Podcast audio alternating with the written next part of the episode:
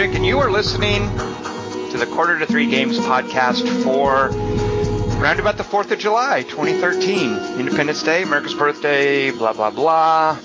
But uh, I'm really excited to be here. You'll find out why in a moment. It's a very special podcast this week. But first, as I said, my name is Tom Chick, and my game of the week this week is not Rebuild. Uh, I'm Richard Foge uh, with Undead Labs, and my game of the week is not Lucky and Wild. Is that a real thing? It is a real thing. It's a uh, uh it's a uh, old school '90s arcade game where uh, you had a steering wheel and, and guns. Remember this? It was I don't remember this at all. no, when a couple of weeks ago on the podcast, you were you were talking about your game of the week, which turned out to be Defiance, and you were teasing it. You were like, it's got driving and shooting. And right, like, oh. right. The two verbs. Yeah. So lucky and wild is driving and shooting also. Oh yeah, it's it's this horribly awesome old arcade cabinet um, where there's a full driving game setup with a steering wheel and the pedals and everything, and then two guns uh, kind of mounted next to it. And ostensibly, player one was supposed to drive and shoot, and player two was supposed to shoot as well. And then, uh, but we always played it where one person drove and the other two, the other person had both of the guns. So I guess I'm talking about that more than it not being my game of the week, but there you go. Foge, I would not be surprised to hear. I almost am going to be disappointed if this not if this is not the case that you're the kind of guy that actually has an old stand-up arcade game somewhere in your house. Is that true? I really wish I was that person, but not yet. All right. By the way, that sensation, what you just described, Lucky and Wild, I think you can do that. Wasn't there a Mario Kart that was like co-op where one person drives and the other person shoots? Yeah, yeah. Uh, Double Dash. Ah, yeah, that does sound right. Right. Um, well, uh, you, I, am excited to be here because you made a, a, game that, man, I really, really like, and uh, I can think of no. I just have a lot of questions for you, Foge. So uh, first of all, tell us. So you're you're at Undead Labs. You are uh, the designer for State of Decay. That's that's the first game out of Undead Labs. Uh, first of all, tell me who the heck is Undead Labs and where did they come from? Uh, so uh, we are uh, Undead Labs is a startup company um, that you know I can get into some crazy backstory on it. Um, originally, um, Jeff Strain, who's the founder and CEO of the company, um, was at ArenaNet and he'd moved on from ArenaNet um, and NCSoft in general, and uh, was kind of hanging out and doing doing some stuff, just kind of sitting resting on his laurels. And he got you know bored, and he had remembered um, having a conversation um, with some very passionate guys who were currently at the studio who had pitched him a game idea that was essentially what we ended up making the State of Decay, um, or sort of the original vision for uh, Class 4, if you're familiar with the history of the game, which is uh, Class 4 was the MMO version of the game that was originally pitched. And um, uh, we, so he took that inspiration, um, decided, you know, that would be a great, um, that would be a great game to make, and I want to start a new game company. He got tired of, of sitting around, and so he started up a studio. Um, recruited a lot of uh, really incredibly talented people, some of the best people I've ever worked with in the industry. Uh, not very many of us though. Uh, team's about 25 people, and uh, got things started. We're up in Seattle, and uh, we make awesome games. Where we try to make awesome games.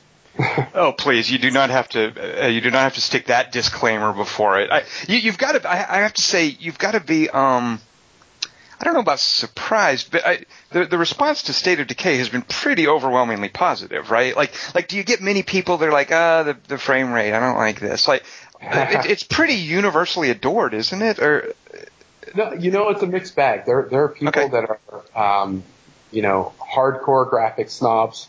And for them, you know, if the frame rate's not there, if they're getting VSync errors, if they see any kind of pop in at all, they absolutely they give it, you know, one out of ten um, uh, and they hate they hate the game without even uh, trying it out. And for some people, that first impression um, isn't strong enough to to to get them to the the heart of the game.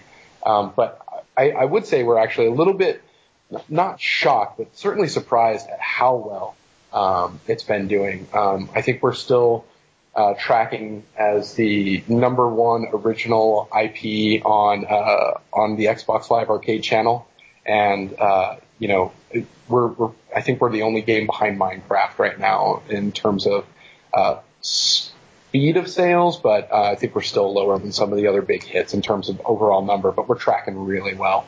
Right, and I guess that's part of what I get at as well is that for a game that, um, like you say, it's not a sequel, it doesn't have a traditional IP, although some people could say, you know, zombies is could almost think of as an IP, but it, it doesn't have, you know, it doesn't tap into any pre-existing series of games.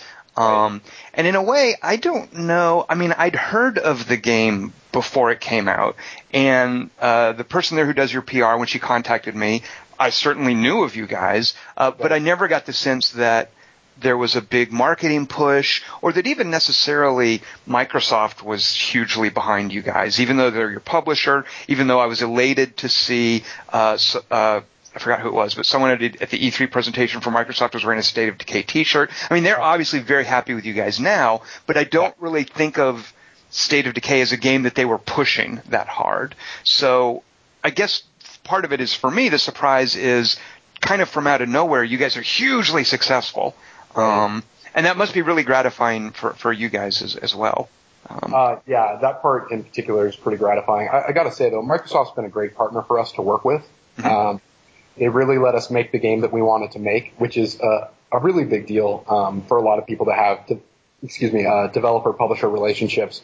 Some guys do not have the luxury to make the game that they want to make, um, and they really let us make the, the game that we want to make with you know not a lot of like coming in and like, oh no, no, what you should really do is this.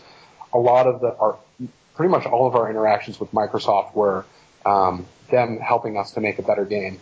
Um, you know, they were really supportive at trade shows. Uh, both of, uh, I think both of the PAX shows since we kind of announced the game, we had uh, a decent presence in their booths.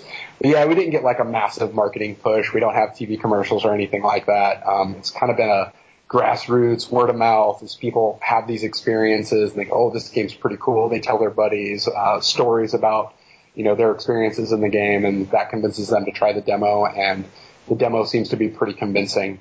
Mm-hmm. Well, let, let, us talk about. So you mentioned the game you want to make, and Microsoft being supportive of that. Uh, let's talk about uh, how that came to be, um, and how closely State of Decay right now resembles your y'all's original uh, vision. Um, what is in, in, what ways did the design for State of Decay change over the course of it being made?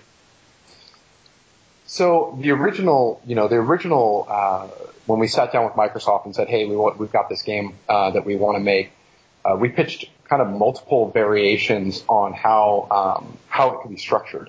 Mm-hmm. Um, the first thing we pitched was a game called Class 4, which is the full-on MMO um, experience, zombie apocalypse, multiple players, um, survival scenario. What are you going to do? How are you going to interact with other people? What do the zombies bring to the equation? How are you going to survive? How are you going to rebuild um, civilization after the apocalypse? And um, and that was a big, a big, big game. And the, you know, upfront, it would have been a, a much bigger deal for them in terms of a financial risk. Um, for us, it would have been a, a, bigger deal in terms of what our studio was biting off. Um, so one of the other pitches was that we would do a um, class three, a setup for this class four game, and that would be a uh, smaller in scope. It would be a contained experience designed for um, small scale multiplayer, but not massively multiplayer, um, and kind of still have a lot of that survival scenario and be a setup for the big the big picture uh, for uh, what we had envisioned for Class 4 mm-hmm. um, over the course of developing Class Three, um, you know, production resources being what they are, we had to make some really hard choices in terms of um, having the multiplayer and the, the number, you know, kind of dwindled. Like our original vision was, or can we have like 16 players. Okay, well, okay, so let's talk about maybe like, maybe it's eight, and maybe it's four, and then maybe it's just two players, and then, you know, there was a, a, a pretty fateful conversation, and this is before we were super deep. We were, you know, not designing, we were designing the game for, um, uh, in a more general way, and as we were doing engine evaluations and doing a, a lot of upfront legwork that you have to do to do this kind of development, uh, when you know it kind of came down like, look, this is what it's going to mean to to do multiplayer in this game and the how the content would suffer. And what we really wanted to do um, was give players a true survival experience. Um, you know, tell a compelling story, get them invested in this world, and then so the idea for Class Three and what became State of Decay was, can we do a, a single player survival sandbox game um, where players can put into effect their, you know, their survival scenario plans and um, and see what this game is going to be like and what our vision is for it, and then move forward into Class Four. And mm-hmm. so that Microsoft said, okay, yeah, let's do this. Let's do the smaller scope game, and uh, and that's where we ended up. Um, now, oh, go ahead. Sorry. Uh, I don't know if I fully answered your question. You know, some of the stuff uh, in terms of w- what changed from the beginning. Um, and and where we ended up. Uh, you know, it was in the very beginning, it was a way more sandboxy um, in terms of uh, you know how you can select your base from uh, several base opportunities on the map right now. Mm-hmm. Um, originally, you know how you can go into every house and you can search every house. We were like, well, yeah, you can set up wherever you want, and then uh, and then over time that became uh, maybe we should limit them to, you know limit the the play structure just because of the there's a lot of uh, there's a lot of baggage that goes along with the the home areas in terms of facilities and other things limit them to specific locations on the map that look like they're a bit more survivable than your average uh, uh, white picket fence house. Mm-hmm, mm-hmm. That's another big one, another big change that I remember from three years ago. Well, let, us get the co-op. Uh, now that the, the, sort of the co-op horse is out of the barn, let's talk briefly about that. Um, you guys just announced this morning, and you and I spoke a little bit before we recorded uh, about uh, another recent decision made internally there at Undead Labs. Uh, part of the thinking was that you know what we we let co-op go by the wayside uh, in order to get this out, and later on we could we could patch it in, we could restore the co-op. So you just recently decided that that's not going to be something that you're going to be able to do. Um, tell me a little bit about that decision. Uh, what went into this morning's announcement? So um, after uh, the release of the project and after the game came out and it was doing really well, um, you know, obviously Microsoft is happy that it's doing really well, and uh, we started talking with them pretty much immediately um, about the future uh, of the of the IP, the future of the game, um, and what um, what we would be able to do. Um, so multiplayer, obviously, the co-op multiplayer is one of the big things that that people uh, request. If you go on our forums, if you go on Reddit and other other places, people are you know it's the number one requested thing. This would be so much better if we could, I, could do it with just one other person. So we sat down and talked about uh, the realities of uh, different approaches we could take for um, DLC for the project and kind of developing State of Decay, you know, the game that's out right now, um, to be sort of its best uh, version. Um, and one of the things that came up is like we have a lot of different ideas for what we could do for um, DLC in terms of sandbox, and survivor scenarios, and other uh, cool gameplay hooks that we can add to the game and enhance it. But when we would talk about multiplayer, um, it was it's going to be a it would be a significant uh, technical undertaking for the studio to engage in. And like I said at the beginning, you know, this is 25 guys we're talking about. We'd be taking down uh, half or more of our studio in order to support um, this for nine months. And that's time in which we wouldn't be making other DLC. It's time in which we wouldn't be working on uh, other things, uh, potential future uh, uh, stuff uh, that I can't get too into right now. But it basically limited what the studio was going to be able to do.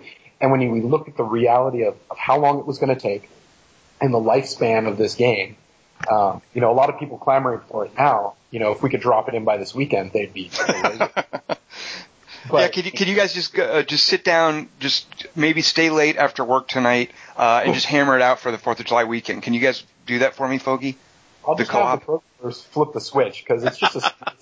we, we haven't flipped it yet. Uh, right there in well, the editor. Uh, the, the thing is, uh, as I mentioned to you though, one one of the things that I really admire about State of Decay, and I have a list here. I was thinking, okay, when I sit down and talk to Foge, here's the things I want to talk about. And so I just started making a list of the and I hate this word because it sounds so dispassionate and technical, but I started making a list of the systems in yeah. the game. Um, and when I when I heard that okay, you guys have, have decided the, the co-op is a little bit too big of a bear to tackle at this point, you know, I look at this list of systems and it, uh, part of the beauty of the systems is how they almost every single one of them interacts with every single other one of them. It's a really intricate network of systems and adding co-op would you know, if you break one of these systems, you break all of them. Adding co-op would, would break or at least bend to the extreme, you, you know, half or two thirds of these systems. Um, right.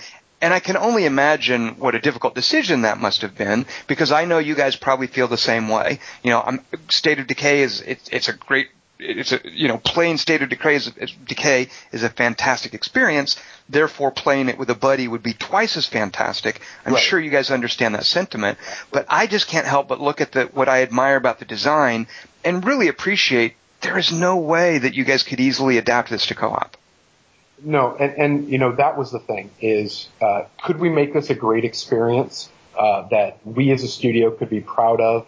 Um, you know, could we could, could we keep the fundamental core, the heart of the game intact, um, and make this thing in a reasonable uh, amount of time? Because right, uh, the point I was trying to make earlier is if this takes us, you know, nine months to a year to get done, you know, we're talking about now we're talking about a game that's on a last gen system while everybody else is running around playing Destiny and Titanfall and all this other stuff, right? And like, oh, they released some DLC that they want me to pay for on this game that I was done with a year ago. Uh, yeah, let me let me get back to you. So, but but yeah, like the the we would have had to make some serious trade-offs in terms of those systems that you're talking about, and we can get into those in more depth soon, I imagine. Um, and and the way the world is built and the way the world is structured, we were talking about things like, well, would if we did this, would we have to tether the players together because right. we're not running simulations? You know, this a, it's a really big sandbox world, and if the players decide to peel off from each other and go in completely different directions, uh, what do we do? Because we're, you know, the game currently doesn't do simulation in this part of the world. The player happens to be over here. It only, you know, simulates a certain distance out. Um, so yeah, it was, it, it, it, got to the point where it's like, we cannot make this experience, uh, worthwhile in a meaningful, in, in a, uh, in a reasonable amount of time. it would be much better to put those resources towards making content that, that fans of our game will really love and towards potentially putting that energy into into future endeavors. Now, I don't know. I know you you can't talk too much officially about this, but is part of the line uh, in terms of breaking it to players that you're not doing co-op is part of what you tell them that it class four is still a thing? Like, is class four something that Undead Labs is still working on, or did that go by the wayside when uh, you devoted yourselves to class three, which became State of Decay? I can tell you that the, the concept is something we're still extremely passionate about. Mm-hmm. Um, and that, you know, and that it's, it's kind of, there's stuff happening. We're talking with Microsoft, Microsoft talking with us. They're pretty, you know, excited about what's going on with the IP, but you know, we, there's nothing set in stone. There's nothing, there's nothing even set in sand uh, in terms of being able to say, yeah, there's, there's, that's going to definitely happen. Um, okay. it's all just kind of it's all just kind of like, hey, things are going good. Yeah, let's talk about the future right now. Right. By the way, I can't help Foge, but think there's something um, almost charmingly uh, first-time developer naive about this idea that you know class four is a little too ambitious. Let's start with something quote unquote smaller. class three because when I play State of Decay, one of the last things I think is, oh, this is a first time studio's smaller project before they do a big one. Like the the the apocryphal story behind the Wachowski brothers doing the Matrix is that they wanted to do the Matrix from the get go, but nobody was going to trust them with that kind of money, so they did a movie called Bound, which is a very small three character drama. I think it's like in one or two locations. And you right. watch Bound and you're like, yeah, this is a small project. It led to the Matrix. I don't play State of Decay and think this is you guys Bound. Uh, so I could, there's something charmingly, charmingly naive about this idea that State of Decay is a smaller first project that you do to get off the ground because it, it's so ambitious in so many ways. I mean, I can only imagine what a headache this must have been at certain times of the process. Oh, um, absolutely. because it's it's really for for to get this off of Xbox Live Arcade. I mean, for for something that's not like a big retail release, uh, this is this is enormous, and I've sunk so many hours into it. Uh, so you guys are, are really silly for thinking that this is in any way like a, a small first time project. Uh, so uh, let's talk about some of the the systems. Um, yeah and first the the actual engine itself, like the, the game engine, the graphics engine. This is you guys', right? Like you made your own engine for this game? No, we did not. Um, oh, you um, did not. Okay. This is uh this is Crytek. This is CryEngine three. Ah, okay. Uh, was there ever oh, that? Well, that makes a, a, lot more sense that there's only 25 of you. Then you didn't have right. to have an, an, engine staff. Okay.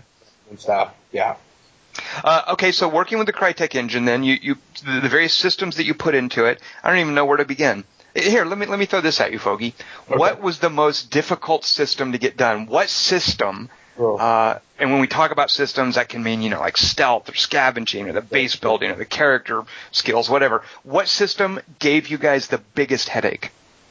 Uh, probably at the end there, the thing that gave us the biggest headache was um, uh, getting the, the missions all squared away. Um, we had a lot of um, we had a lot of structure that was a little bit more freeform in terms of the the way that missions were given, um, and we would end up with blockers, these situational blockers, where you couldn't complete the game because uh, because a butterfly flapped its wings and Peking. Literally, it was kind of that complex, and so we had to do a lot of stuff uh, near the end there to get the missions kind of all squared away because they're procedurally uh, populated in the world, you know, dynamically. It's not like we precede the world with a bunch of missions. A lot of that stuff is really situational. Like what are, um, you know, looking at the world state, looking at the state of your characters, looking at the state of the, the you know, your community and the, the survivors that you have there, their different personalities, all this different stuff kind of factors into uh, whether or not you get one of those missions where you have to take somebody out for a little talk. Um, and there were a lot of cases uh, where uh, something would kind of get foobarred, and we would have to go in and do a lot of pretty intense debugging to figure out, okay, well, what is what is um, what is the domino that got tipped way back here that that ended up making our house of cards fall down? Um, so that was probably one of the bigger headaches that we had um, was getting getting that stable enough that you can complete the game um, consistently. That that you know you never well, hopefully never felt like you were being blocked on uh, forward progress in the game. Mm-hmm. Let's talk then about those characters because um, you mentioned to me before, and I think this is obvious to anyone who's played it. Uh, one of the inspirations for this game was uh, a game that's sort of been percolating for a while. It came out, I think it was on Flash. It came out on the iOS, and that's where I discovered it. A woman named Sarah Northway made a game called Rebuild. Um, that has a similar. It, it's a strategy game. It's turn based. Uh, it's a lot of mathy stuff. You know, it's not trying to do the immersive, visceral first person stuff that you guys do, but it has this similar conceit of trying to create a base, manage survivors. Um, there's a lot of strategy in rebuild, but what rebuild and you guys, what, what I see most in common there is that both games have an open world sandboxy vibe, but they also fold in what feel like story modules mm-hmm. where I am not sure. You know, I've played Rebuild several times through. I've only had one playthrough with, with State of Decay. So in Rebuild, I can see as I play over time, oh, this is a story module. This is something emergent. And because it's a strategy game, it's a little bit more, uh, it's a little easier to tell. With you guys' game, I, I think I have a sense for what are the quote unquote scripted story beats and what's right. emergent. But right. even then, I'm a little confused and I think that's a good thing. Um, right. So I, I want to talk about this because it seems like one of the, the struggles too. I mean, when you talk about this system of getting the story beats in, I'm constantly amazed at who can die, for instance. And I feel like such a hugely important part of horror in general, but a zombie apocalypse, you know, zombie mythology in particular, this idea that the lead character can die. Uh, oh, yeah. So I, I started, you know, you start off with Marcus and Ed, uh, and then Maya comes into the picture pretty early on. So I started off thinking, okay, this is a game about Marcus, Ed, and Maya. Right. I, I, I have lost only one of the actually two of them are still here, but but I'm I'm I'm now keenly aware that I'm pretty sure all three of those characters can die. You have made yeah. a game where you introduce lead characters and you're going to let me lose them. Oh yeah, absolutely. Uh, um, and go ahead. Yep. I, I wish we had been able to do even more of that because I do get the sense that there are characters, and it's only because I was so surprised at that that I think now I see a few characters that I'm not allowed to get killed because right. you guys have other plans for them, and you guys it's almost like you guys want to kill them yourselves, so I'm not allowed to kill them. Uh, some, some cases, yeah. So it's it's not uh, so so there's this this hugely emergent element to it where I create my own narrative, but I can see a few places where you guys are sort of guarding the narrative you want to make. And it's, it's mostly discreet. Like I don't think it's too obvious. It certainly doesn't impact my enjoyment. But then I see also things that I wonder, well, if my friends play, will they see this? Like when, or when I play through again, which I definitely intend to do, will it happen this way? So, yeah let me just throw a few of those out there at you at you and and uh, so for instance uh, I think of like the Becca Alex reveal uh, I think of how people talk about in the game world uh, the Wilkersons right. um, the fate of for instance and some of these I don't want to spoil there's a character named I think Alan Gunderson who uh, makes a pretty strong impression early on um, I get the sense that some of these don't always happen and some of them do always happen. Can you talk a bit about the overall structure there?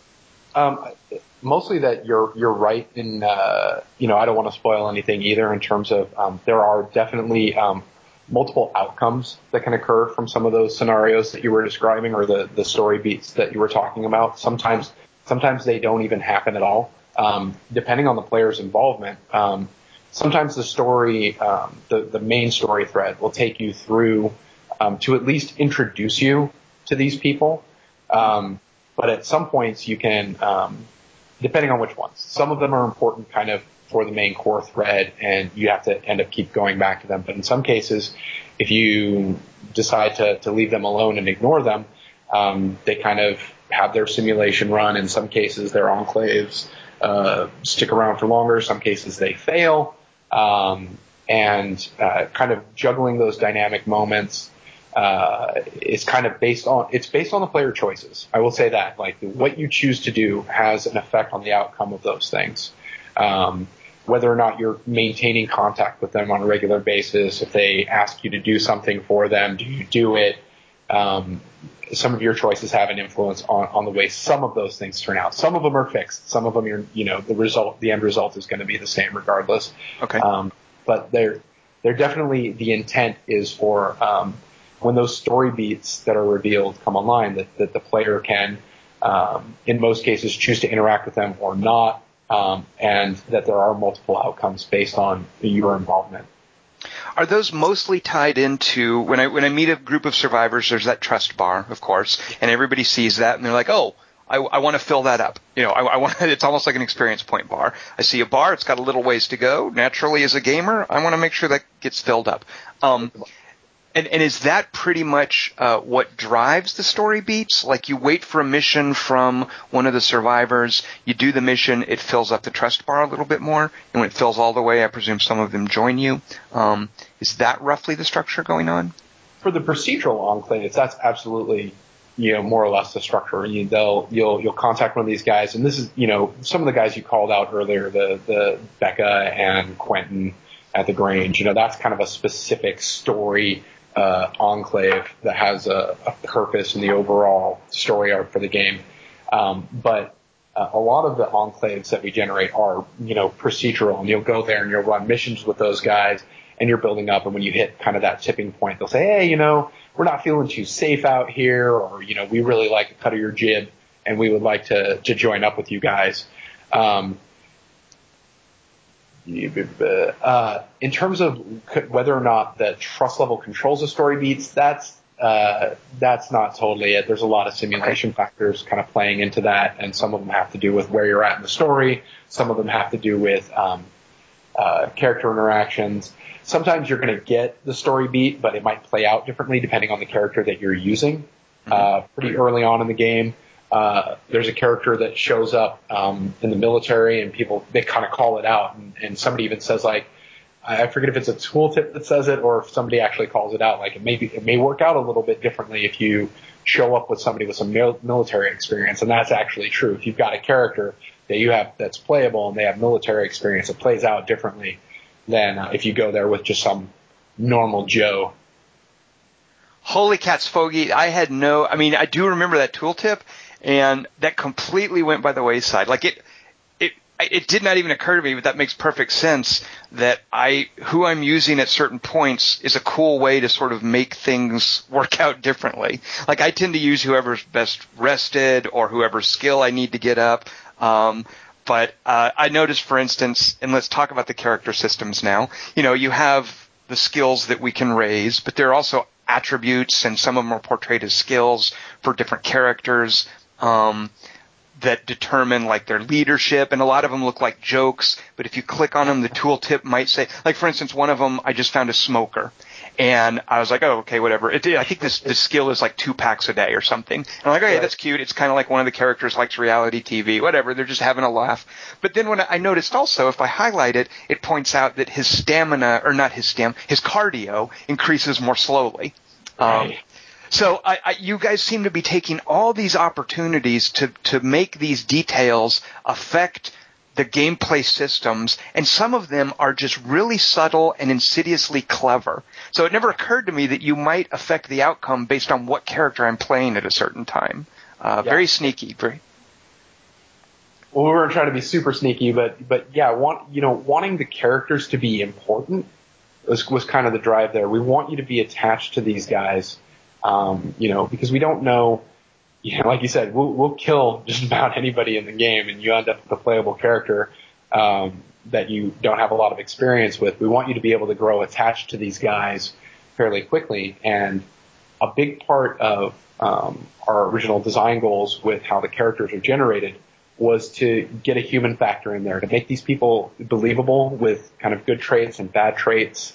Um, we had systems uh, that we cut that involved, um, you know, having to get rid of somebody's baggage. There's a little bit of that in the missions that we were talking about, where um, you kind of take somebody out to have a chat to kind of get them from being so surly. But like certain points, it's like you we would enter, you know, we had ideas for like you would have a character that was a, a coward or somebody that had um, a real big chip on their shoulder. You would have to uh, run a mission with them and, and kind of help them get rid of this negative personality trait that would affect them as a playable character in, uh, in, in hopefully horrible ways, uh, enough to motivate you to change it. But that, but that getting rid of that or, or, or working on that would help you invest in the character and make them feel like a real person so that when they get torn apart, you actually felt something when, when that character died. Um, and that's easiest with the characters that we have at the beginning with Maya, Marcus, and Ed. People go, grow attached to them fairly quickly. Um, it's a little bit harder when we're uh, rolling a character together, and, and so injecting that personality and having it affect gameplay was, I think, a, a really important part of uh, helping you to connect to them as another human being. Now, as far as doing this, I, I imagine one of the biggest nightmares, uh, and maybe you weren't involved with this part, but uh, I can't help but play the game and think, man, that must have been really difficult. Uh, because you never know which character a player is going to be playing in which circumstance, um, you guys must have bitten off a lot more than you expected to chew in terms of voiceover work. so, I mean, because every character has to pretty much say everything, right? Right. So, um, you've played the game through once. You'll play through it, uh, hopefully a, a, bunch more. Um, we we cheated a little bit um, in some places. Uh, you know, we're a small studio, we're indie, we don't have a massive budget. I'm gonna let you in behind the curtain a little bit here, and I hope it doesn't uh, spoil your experience at all. Um, but a lot of our voice actors played multiple characters. Um, so but without changing their voice or trying to do their voices differently? They would, they would change the voice, or in some cases, um, you know, especially for the characters that are all playable, you know, they all dialogue um, you'll hear a guy that's, hey, that guy sounds a little like Marcus, but a little bit higher pitched or a little bit lower pitched. We would, we literally would pitch shift the line. don't sound like the exact same guy, but it's clear, you know, this is the same voice actor, has the same inflection in all the right places, but it's like, but he sounds a little like Marcus going through puberty, uh, because his voice is higher. Um, and, and we just end up in these really f- funny to me, uh, scenarios where you've got a character that I know the same voice actor played both character, kind of talking to themselves and, uh, being mad at themselves, giving themselves a talking to. It's uh, pretty hilarious. Oh, that that is awesome. uh, so let's talk a bit about the character skill system then, because uh, that's one thing that. Um, I, I don't know that there's a lot of, you know, you guys roll out the tutorial stuff early on, and I've, it's been so long since I was at that level, but I remember having to discover a lot of the character build stuff on my own, and it's pretty self-explanatory as you go through it. Um, but there was never a tutorial moment that said, "Hey, you've hit level four. Now go through and and choose this character's you know fighting unique fighting ability." But Right. If you take melee, you can't then take a gun special ability, and then Right. once you've got this, so there's this. And, and I, I appreciate this from a narrative perspective. From a gameplay perspective, I'm almost like, you know, with my hands on my hips going, well, they should have told me about that sooner. But there's this sense that as your characters get more powerful, you kind of learn the, the, the character skill system by, by navigating it for the first time. By going, Right. oh, okay, now my character is strong enough to do this. And then later you realize, oh, but now this character, I might want to save this skill and make her my gun person. Or, Right. oh, I've only got one slot. Um, is that is that intentional? Uh, do you want the players to kind of discover this as they choose skills? Um, tell me about the evolution of this cool skill system you have, which has a lot of mutually exclusive choices in it. Right. So uh, initially, I mean, it's no, it wasn't really our goal that we wouldn't at least tell players, hey, this cool thing is there because we put a lot of effort into the system and we didn't want to obfuscate it. But um, you know, one of the things that we we don't do an amazing job of, um, and some of this is intentional and some of this is not, is is kind of teaching players about the systems. And in some cases, it's because we didn't want to. We want there to be um, a, a, a depth to the game that players who invest heavily in it um, are able to uh, achieve and appreciate. Um, that you know, a normal guy who just kind of dabbles at the game thinks it's pretty cool, um, and then have his friend tell him, "Oh no, you have no idea. Let's let's dig into these things." Um, you know, much in the ways that games like Dark Souls do. I have friends that come up to me because I'm a bit of a dabbler in Dark Souls, and they'll, they'll explain, "Oh no, see, this stat does this, and this stat does this," and there's all this huge, intricate story that they're telling in the world, but they tell it through the descriptions and the items and this other stuff, and I'm just like, "Oh man, I, I would have had no idea if you didn't tell me. I wouldn't have dug in that way." Um, but specifically on the skills, um, this again was one of our goals for creating unique individuals for players to get attached to so that they had um, some meaning to the player in terms of you know the family of characters that they have playable and their community and um, so having the uh, the combination of skills kind of so we have the the different skills that you can that you can increase cardio and um, your fighting skill and your shooting skill and um, your wit skill, which kind of all play into different aspects of the, the other gameplay systems. Mhm. And um, uh, and then as you progress through those, we have um, special abilities that you can kind of unlock. You go through and, and uh, pick one, but you, you essentially you pick one. That becomes the thing for this character. And the original goal for that, uh, to be totally blunt about it, was to get a feel similar to what they have in XCOM, which is this guy is this guy. This is what he is. He is my sniper. Um, and to have you make choices um, for that character's progression that made it significant for you um, to have him in your party, to have him in your group, to have him be a playable character. Um, and then if they do die, you've lost something significant. You've lost something that you've built up, and it's not something where you can just uh, go over to another char- character and swap some stuff around, and they're suddenly equivalent to each other.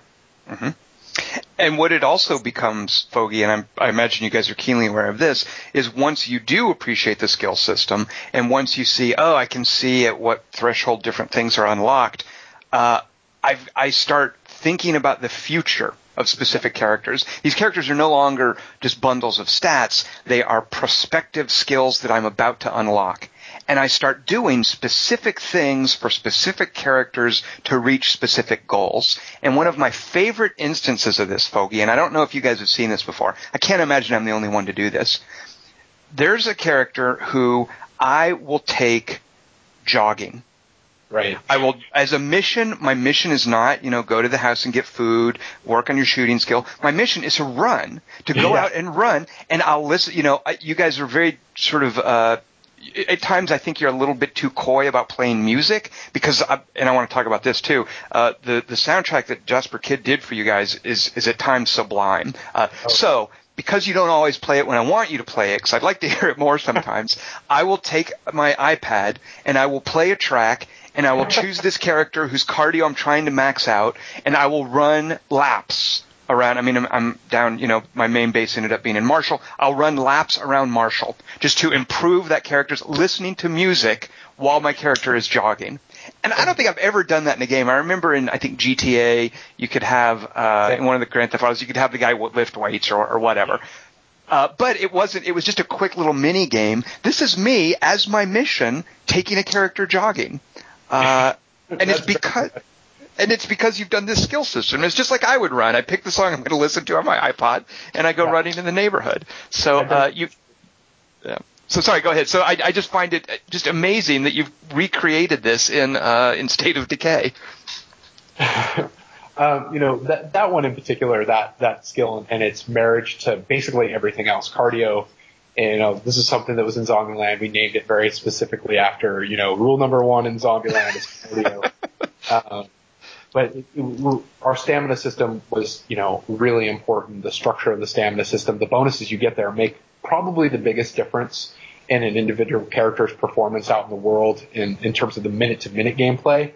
Um, unless you're driving, uh, you know, it affects how, you know, how long you can be in combat before you have to peel off and run away. But yeah, I do the same thing that you do uh, without setting my iPad to the, the music because usually I'm playing with uh, usually I'm playing my dev setup and I got headphones on. But if I have to test something like the the tuning for how quickly that skill goes up or how quickly the stamina drains and stuff like that, I will literally go raid a store for a bunch of snacks and then this is sort of it's sort of weird, right? Because the snacks give you the stamina, but if you can imagine going and going for a three mile run eating Twinkies, that's right make a lot of sense. But but to give you the energy to keep going. But yeah, that's that's exactly what I do as well. I go for jogs. Uh, so you touched on this, so let's talk briefly about this, of course. Uh, one of the systems that you guys have that I always, not always, but that I miss so much in certain games. Uh, you talked about Defiance, and one of the really cool things about Defiance is that it has this system in it. I always missed this system from the Fallout games, which were trying to do a post-apocalyptic setting, and I feel this is hugely important in post-apocalypses. But you guys have driving. You have vehicles. You have different kinds of vehicles. Uh, you allow me to to do what I would naturally want to do in a zombie game, and that's to get in a car and run down the hordes. Um, I know that the Dead Rising games have struggled mightily with this, and it looks like from the E3 presentation, that's a huge bullet point for them in Dead Rising 3. But right. you guys have really put a driving system into your post-apocalypse. Um, what were some of the struggles and challenges there? And by the way, was there ever a time where you considered, eh, maybe we can't do this? Uh, maybe it came up, but it was shot down immediately because, I mean, the what we're trying to sell um, in terms of the overall experience, the experience we're trying to give the gamers is this uh, post-apocalyptic uh, sandbox survival game, and that you can kind of live out these fantasies, right? Like uh, when I was a kid and I watched, you know, the the, the Stand miniseries, and you see the guys kind of traveling across, and, or or or uh, I Am Legend, and he's just ripping through the streets of New York in this bitchin' car um, we didn't we wanted players to be able to have that experience, right? This sandbox world. If you and and it would have been really really difficult to make a sandbox world set in you know some small town in America and have all these cars around and what would we do? You, it would be constant disappointment to walk up to a car and have it not work. Um, because we couldn't have built it and where, where are all the cars would have been like the first thing people ask, um, in this small town of America's covered in cars. Um, so it never it never made it off the table. One of the you know the challenges are um, streaming. Uh, you know, the tuning of the vehicles is, is heavily dependent on uh, what our streaming engine is capable of, and in some places, um, and people call us out on this, some places it comes up a little bit short in some of the faster vehicles. Um, setting it up so that those cars feel good. Um, uh, I was going for something a little bit uh, quirky. Uh, I wanted the cars to each have kind of a personality and a feel to them when you drive them. Um, and some people, you know, aren't too fond of how they handle, and some of that's frame rate, and some of that's, you know, the handling choices that uh, that were made in terms of how the individual vehicles work. But yeah, man, uh, it would have been a tragedy to not have the vehicles in there and to not be able to mow these guys down in a car and get that feeling and have the have the cars come out the other end covered in blood. Uh, That's one of the things I love too. Is yeah, the the visual progression of you know if I decide I'm going to run down a bunch of the hordes, one of the first times you do that, you might be in one of the more frail cars, and you're like, oh, geez, I just hit one horde and now my car is steaming. I better not do this. But you later on find, okay, maybe some of the less sexy cars, they right. can really bear up under running over a lot of the, the hordes. And not only that, but holy cats, look at how awesome this looks when it's all dented and covered in blood. Uh, there's like a great visual progression. Uh, so, uh, what uh, so one of the other things about the vehicles is that in the base building, uh, actually, I want to call out one of the, one of the really pleasant discoveries for me. You guys paid so much attention to uh, persistence in a way that a lot of other open world games have have historic, historically disappointed us. And I think of people playing GTA and they get a favorite car and they park it somewhere and they go do a mission and then they're done with the mission and they come back and the car has despawned basically. Right. It's gone. And you went too far ex- away. Exactly. You walk too far away and the simulation reset it. I think, and maybe this is just my imagination, but I think there have been times that I've left a car by the side of the road and I've been driven and I've been driving by a few days later and it's still there. And yeah. certainly, even if that's not the case, even if that's my imagination, I'm keenly aware that you guys are very careful about making sure if I drive a car up somewhere and do a bunch of crazy stuff and even get a, a, a bit of a ways away, when I come back, that car is still there. Um, the cars in particular are amazingly persistent. They are also like the Buffalo and Red Dead Redemption. Uh, they they're they're that level of persistent. If you if you destroy a car, it's gone, and there's only so many in the world. well, that's there's a list of them, isn't there? Like I don't is that just a list of things around my base? But I, I can look at a list of at this crazy list of cars that you know about. Yeah, you can and and in their locations will show up on the map. Yeah, uh, and so that that is finite then, of course. Like there's oh, uh, yeah, okay. Uh, so interesting conversation because you think about the design ramifications of that, and there was a little bit of back and forth, but eventually we settled on, oh yeah, let's do it. That is the more, you know, it fits with uh, our our permadeath concepts, and when you're, you know, having these lead characters go ahead and just die, having the cars feel the same way uh, felt like a really natural fit after we kind of slotted that system in. Mm-hmm. Uh, tell me about how to make sure that cars, and I think I know the answer to this because I've discovered it, how to make sure that cars aren't just an easy invulnerability to zombies. Uh, you know, in some cases they work out really well, and, in other cases you can't get them quite to where you need to go. Um, some of the smaller ones definitely take more damage. Um, uh, do I do not recommend uh, hitting a juggernaut with a car if you think applicable, um, because you will lose your favoritist car that way. Um, uh, and I believe they can rip the doors off, right? Like you oh, can. Oh, yeah. it, uh, it, seems like a car is basically a, a, bit of armor, but the zombies can strip it away. And if you've got a car missing a door, it's going to be that much easier for the zombie to pull you out, right? Oh yeah, if you've got a car missing one of the front two doors, I, it's it's kind of gone unless there's no zombies around. I would not recommend driving a car around with no door on it. And then and that if that car will wreck those doors. And then that of course ties into wanting the upgraded workshop, which can right. fix not just the tires and the I guess it's a steaming radiator or whatever, but there's a point where a workshop will actually repair your your car's uh, yeah, certain amount of damage. Right? Yep what then, by the way, so uh, let, us talk a bit about the base building. The base building a lot of times is gated by finding a particular survivor skill. Right. Um, how much are you guys spoon feeding me the right skills for the right base upgrades, and how much do I need to wait on just the random number generator? What, what's going on there? Oh gosh, um, I don't think we're spoon feeding it you at all. I think it is totally random in terms of uh, like if you have an upgraded kitchen and you want to put a chef there. Um, I do think that we we do look at. I might be totally wrong about this, but I think we look at um, the current mix of um, your survivors when seeding some of the procedural enclaves mm-hmm. to make sure that we're not just loading you up with all the same guy. We want to make sure there's a mix of characters that that you have uh, available. Um, but I don't think we do anything in particular. Like if if you were to go and build a specific um, facility and and know that that needs uh, a guy with a particular trait, I don't think we go, oh, well, he's built that facility, he hasn't populated it. We know we need this guy with this trait, so let's put one out there for him. I don't think we do that.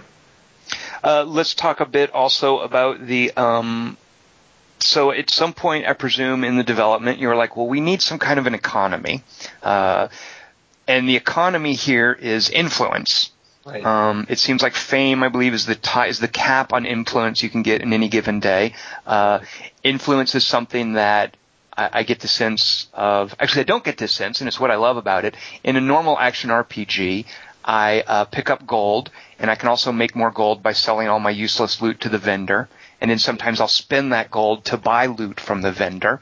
Um, here, the influence, there's this sense of, okay, in order for me to have enough influence to give this really cool gun to one of the, the characters who I need to train up, uh, I need to go out and scavenge stuff and drop it into the supply. Like I need to do something for the community before the community does something for me. And it's the same with going to the other survivors. Like if I want to be able to grab all their snacks out of their supply, you know, I want to make sure to have the influence. Uh, right. Tell me how the uh, influence model evolved, um, and was it something that you knew early on? Was there a eureka moment with that? You know, uh, like if you look, I'm looking back at our, like our original pitch for uh, the game. I think our original currency was going to be bullets. Um, like, like literally, these things are incredibly valuable, and then we, we were kind of still in the, the talking phases of that, and they were like, it would feel a little bit weird every time you got into a firefight. You have to kind of choose, like, do I want to shoot this gun right now, or are those five bullets worth one grenade, or those five bullets worth, you know, a car later on or something like that. Well, Foge, do you know what game does that and what I think kind of suffers from it? Because I hate having to think about that when I shoot. Do you know what shooter does that? Is it Metro or Stalker? Nope, Metro. Metro absolutely does that. Your your ammo is your currency, and you can either choose to use good bullets, which are money, or you can use crappy bullets. And I, they they let up on it a lot in the last Metro game, but it was uh-huh. a huge part of the original Metro. Um, and it definitely did color the experience of shooting a, a, gun. So I can imagine if this had been in State of Decay, uh, you guys would have basically, for all intents and purposes, made a melee game. well, we didn't want that to be the, the choice that you were thinking about when you were deciding whether or not to pull out your gun and use it. We wanted, obviously, we have other systems that play into to sound and attracting zombies that we wanted to be the real thing, like are you using an unsilenced gun or not. Um, and then, you know, we money money made no sense in the context uh, of this world. I mean, we're not that long after the apocalypse, but it still didn't kind of feel right for these people to be like, yeah, well, you need to give me a hundred bucks um, before I'll give you this. So it kind of we, it, you know, it evolved a little bit from the necessity of creating a system that didn't rely on um, traditional currency model. Um, we also wanted it to not be um, something that you had to kind of like find and carry. We wanted the system to be a bit more abstract, and the goal of the abstraction is, is you've indicated, and, and the people that you know really are keen on the system have also identified was to create something that felt like your value to your community um, was reflected back in terms of what they would um, sort of give to you and what you had access to from these uh, these community chests, and that that influence and that kind of the, the fame that that uh, affects that was something that would be have sort of an area effect that the enclaves that you would encounter would be like, oh, you're that guy. And so the abstraction was to try to achieve that that feel like you are an important member of this community. That means that you can take the really cool guns. Um, you've done a lot. You continue to do a lot. So you have a lot of say over uh, kind of how we evolve and do things as a community. I also really like Foge how, uh, in terms of gunplay, um, the influence isn't so much the factor because basically I'm pretty sure all bullets are one influence per bullet.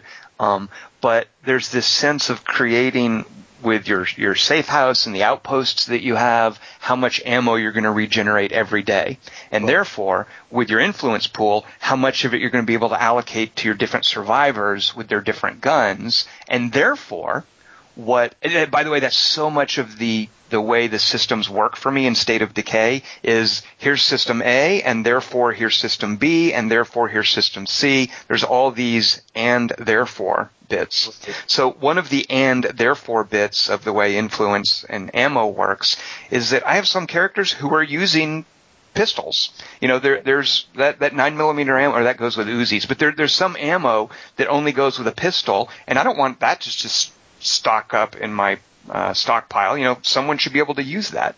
So all the different ammo uh, makes me want to use different guns. Um, right. Uh, which I can imagine that that must have been uh, intentional. Uh, you know, it's it's interesting. There was a um, there was a guy. You know, it's, at different points in the development, um, we had different uh, kind of versions of ammo and how it worked. one of the models was a, a little bit more like um, Resident Evil style, where there's kind of a school of guns and it's like, okay, there's shotgun ammo. Shotgun ammo will work in any shotgun. Uh, that's not a great example because shotgun ammo works in any shotgun in our game, but uh, assault rifle ammo, for instance. Right. Yeah, and, and the different sizes of assault rifles and those take different bullets. And we're like, yeah, well, assault rifles should just take assault rifle ammo. Um, but one of the guys on the team is very passionate uh, about uh, about guns, and he pushed really, really hard to, to develop the system so that it was basically built around real world um, ammo calibers. And, you know, when we plugged it in, it felt like a really good fit for survival and it played really nicely with the systems exactly the way you're talking mm-hmm. about. And, and here, by the way, is one area where, uh, I have to take you guys to task. Um, oh, here it comes. What, what on earth are all those weapon stats in the lower right hand corner, and how how am I supposed to know what those symbols mean? Because there are symbols, and then there's some that are a checkbox that I think tells me whether or not it can take a silencer. But then in the weight, I understand that. But what I there, you you have weapon stats, and I can't parse them. uh, let me let me see if I can walk you through it real quick because I have to remember because I don't have my machine in front of me. Otherwise, I'll tell you exactly what they all are and, and match up to symbols. Um, uh, for the guns, uh, one of them is going to be accuracy. Okay. Uh, uh, one of them is going to be recoil, and I think that's the one that looks like a, the pistol has like a little line up above it, and that's how much the gun kind of, you know, bucks after each shot. Uh, one of them is spread, or spread and accuracy might be the same thing, and I think that only affects weapons that are full auto or not. Uh, let's see. Well, maybe there's an indicator for whether or not it can change to full auto, because I know that, and that's actually, I think, in one of the tool tips is how to change between single shot and full auto. Um, the silencer is one of them as well. Uh, one of them is scope, whether or not the thing has a scope, although that's kind of visualized in the uh, the icon for the, the specific gun itself. Uh, one is uh, durability, um, which is the in the case of the guns, the likelihood it's going to get to the point where it's going to start jamming on you. Oh, wait a minute, they do that? Oh yeah. Oh yeah. That, that's a that, unless you're using a revolver. We we follow lethal weapon rules on revolvers. Not okay, but and I know the durability like that it has in common with melee weapons, and that's just right. when they start to, to break. But uh, oh, okay, good to know. Very good to know. It's a little bit more interesting on the guns because we don't ever take your guns away from you. Um, yeah, it's America. Uh, That's, that is right though. They don't break. It doesn't like all the other weapons can wear out, and ideally you put it back into the stash so it can get repaired overnight. But there's That's nothing exactly. that destroys weapons, is there? Uh, nothing that destroys guns, yeah. So, so especially if you right. find something really sweet, you know, the system doesn't take it away. Whereas with a baseball bat, it's like you broke it. It's like, are you're going to really repair a bat and expect it to, to bust zombie heads? It's not necessarily a good idea. Just go find another bat. Right. Um, but with guns, uh, once you get it to the point where it's you know, kind of reached its durability limit, it'll jam, and then you can unjam it.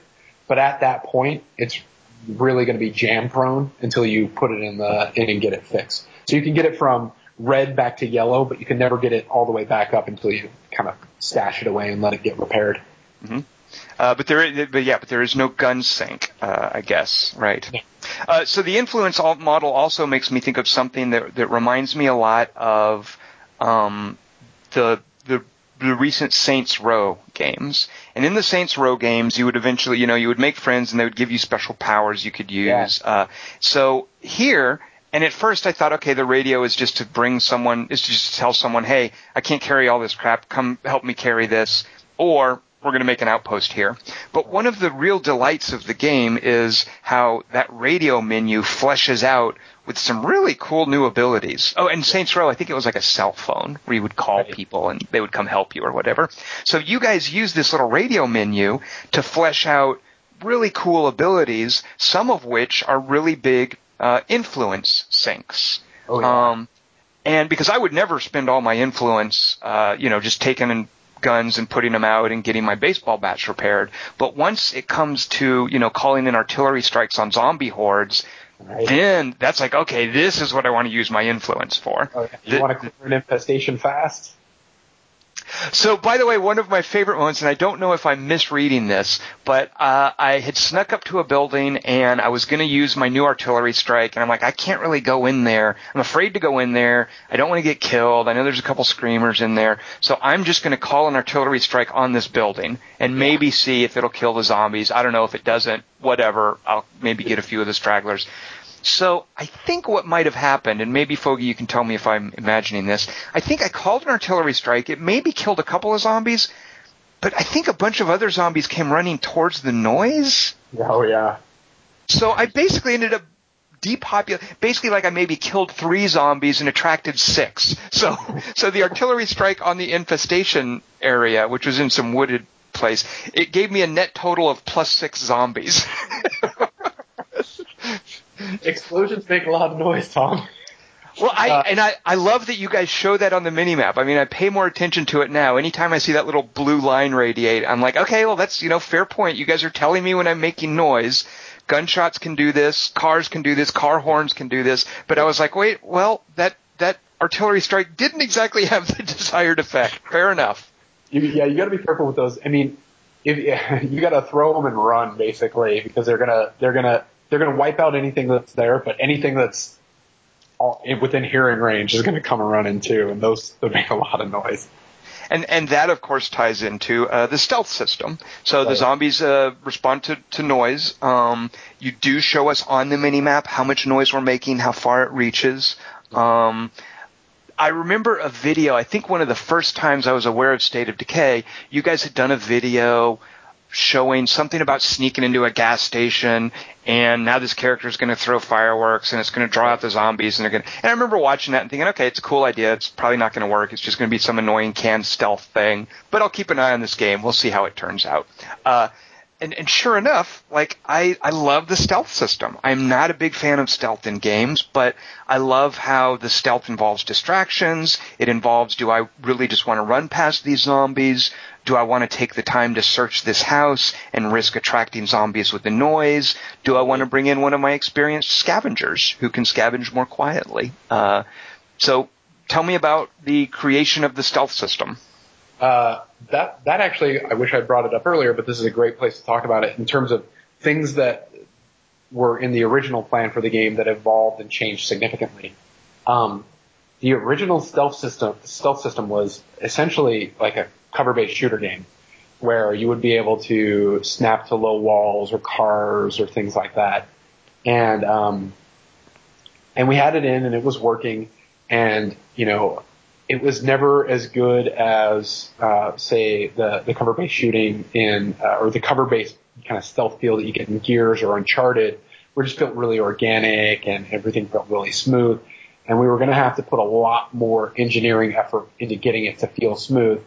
And we were talking about it, and it was like, you know, a cover-based system like we're, what we're kind of shooting for right now makes a lot of sense in the context of other human beings shooting back at me but it, it, it didn't fit quite right with what was going on with the zombies. It's like, I don't need to snap to these walls. I kind of just need to, you know, duck down and, and be behind them.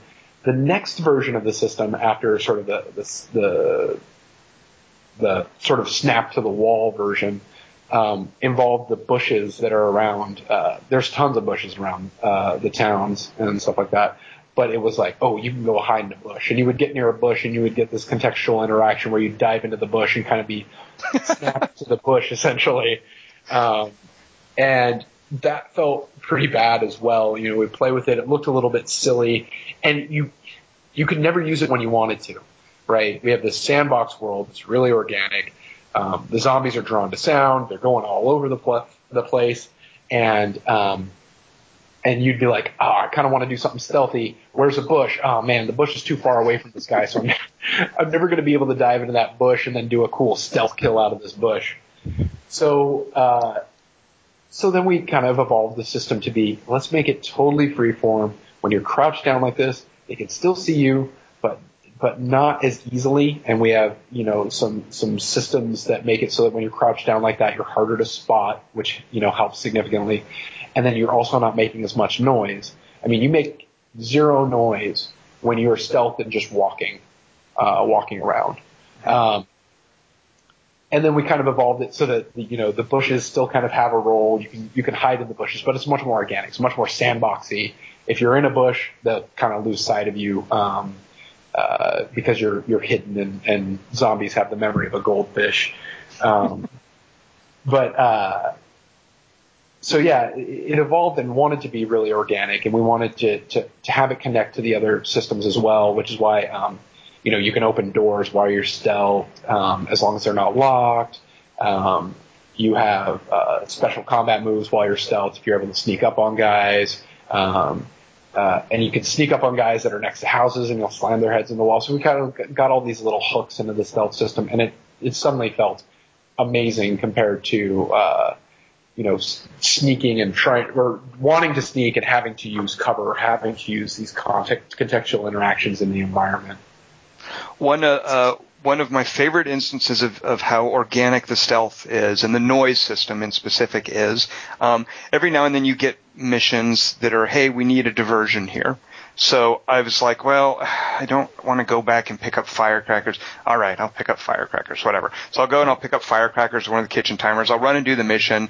You know, I set the firecrackers, throw the firecrackers down, get that, and then I'm fine. So at one point, I was like, one of those popped up, and I didn't have a firecracker thing handy. I didn't want to do it, but there was another mission nearby. So there were kind of these overlapping mission zones. And as I was doing, as I was fighting zombies in that distraction area, my gunshots were filling up the distraction bar it, and it, it, naturally it made perfect sense that this mission just needs me to make noise here rather yeah. than you guys forcing me, you know, here's the scripted device that makes noise. Get a kitchen timer, get a talking doll or whatever. Sure, a gun makes noise. That makes perfect sense. So for the distraction, all I had to do was fire a gun a few times. It would bring zombies running, of course, but it, it met the prerequisites for a distraction mission. Uh, yeah. So I loved how organic that was and how I naturally stumbled onto it and, and like you called out earlier, you know, cars or, you know, we have a, a system that, that not many people use and wasn't as fully realized as we originally intended. But like, if you pull the right trigger, you can kind of have your character vocalize. And, yeah, what uh, that? Yeah, he'll say like over here. It's it's almost like a Metal Gear thing. What, what's going on there? Uh, it's it's kind of undercooked. Um, we left it in the system. Uh, we left it in the game because there are some some cool things that players can do with it. Um, it it kind of allows them to express themselves a little bit. You can, you know, jump down on a zombie's head and if it was, you know, a crazy fight and you got the end and you kill the juggernaut, you pull that trigger and hit the, the taunt button and Marcus yells, ah, fuck you or something like that, which I, I do because I kind of know how all that stuff works. Um, we had a lot more intention behind that system in terms of your character interacting with other human characters in the game, um, and how that would work. Um, but one of the hooks that it still has for gameplay that's still pretty meaningful is if you press that yell button, it it makes noise. You press that yell button a couple times, oh. equivalent of you creating a distraction, setting down some fireworks. You're just out. You're the crazy guy out in the middle of the street yelling, or you know, in Shaun of the Dead, and he's like, "Hey, look at me! Soup's on! Come and get me!" You know that guy. And you know, it felt really good from a, a zombie connection to the zombie uh, tropes and zombie um, uh, lore to, to have you be able to do something like that and have that function as a distraction as well. So I didn't even have to waste my ammo, for instance. I could have just stood there and yelled. That makes perfect sense. And you, you brought up Kojima, and that's you know one of the ways we approach design and think about things in that way. It's like you don't want to. One-offs are, um, you know, they can have a really high production value and, and, and be a really cool thing, but it, it, again, a small studio, sandbox world, it's in our best interest to create systems that, that interact with each other in meaningful ways. And so over the course of the project, you know, what, you know, people would come up with something, hey, you know what?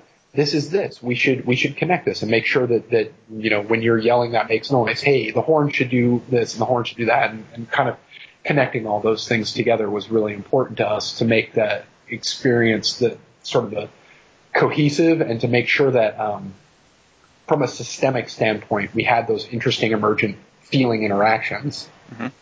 What then is the when I'm stealthed, when I'm crouched, and I'm not near something I can interact with, like a door? Uh, I think if I hit the Y button, I'll I'll whisper something. Am I right about that? Uh, yes. Uh, oh man, you know what? I think. so I I put that in, uh, and I didn't tell anybody else about it, and I'm trying to remember if it if it got fully developed or if I just forgot to take it out. but, but the idea was that no that and I think I think I got it to the point where it was actually working properly. Um, I didn't just put something in and, and leave it half half finished, but I I think at some point uh, somebody might have told me to take it out and I didn't. Uh, and is the idea that it just pulls fewer zombies? It's like a noise in a shorter radius. Yeah, it makes yeah it makes a small amount of noise, and it's it's it's so you can pull guys, you know, so you can be in a bush and have a guy close and not want to attract the whole house by running out and fighting him and be like over here, and the zombie will be attracted to that noise that you make, but he's going to come straight at it. So you kind of then have to have a plan for like, okay, I'm going to pull him in and then I'm going to wait in this bush and then when he turns back around, then I'm going to stealth kill him or I'm going to work my way around to the back and, and kill him. I totally forgot about that. Uh, well, then let's let's then talk about the combat, of course, because uh, a, a, great number of animations here. Certainly, one of the gratifying bits about discovering new skills is watching the animations with it. Uh, I never get tired of specifically the uh, knee to the head smash animation. Um, so uh, a lot of it is cool animations, but there's a pretty robust combat system here, as we mentioned earlier, and as I think you guys stay, say in one of the tooltips, it's very stamina based.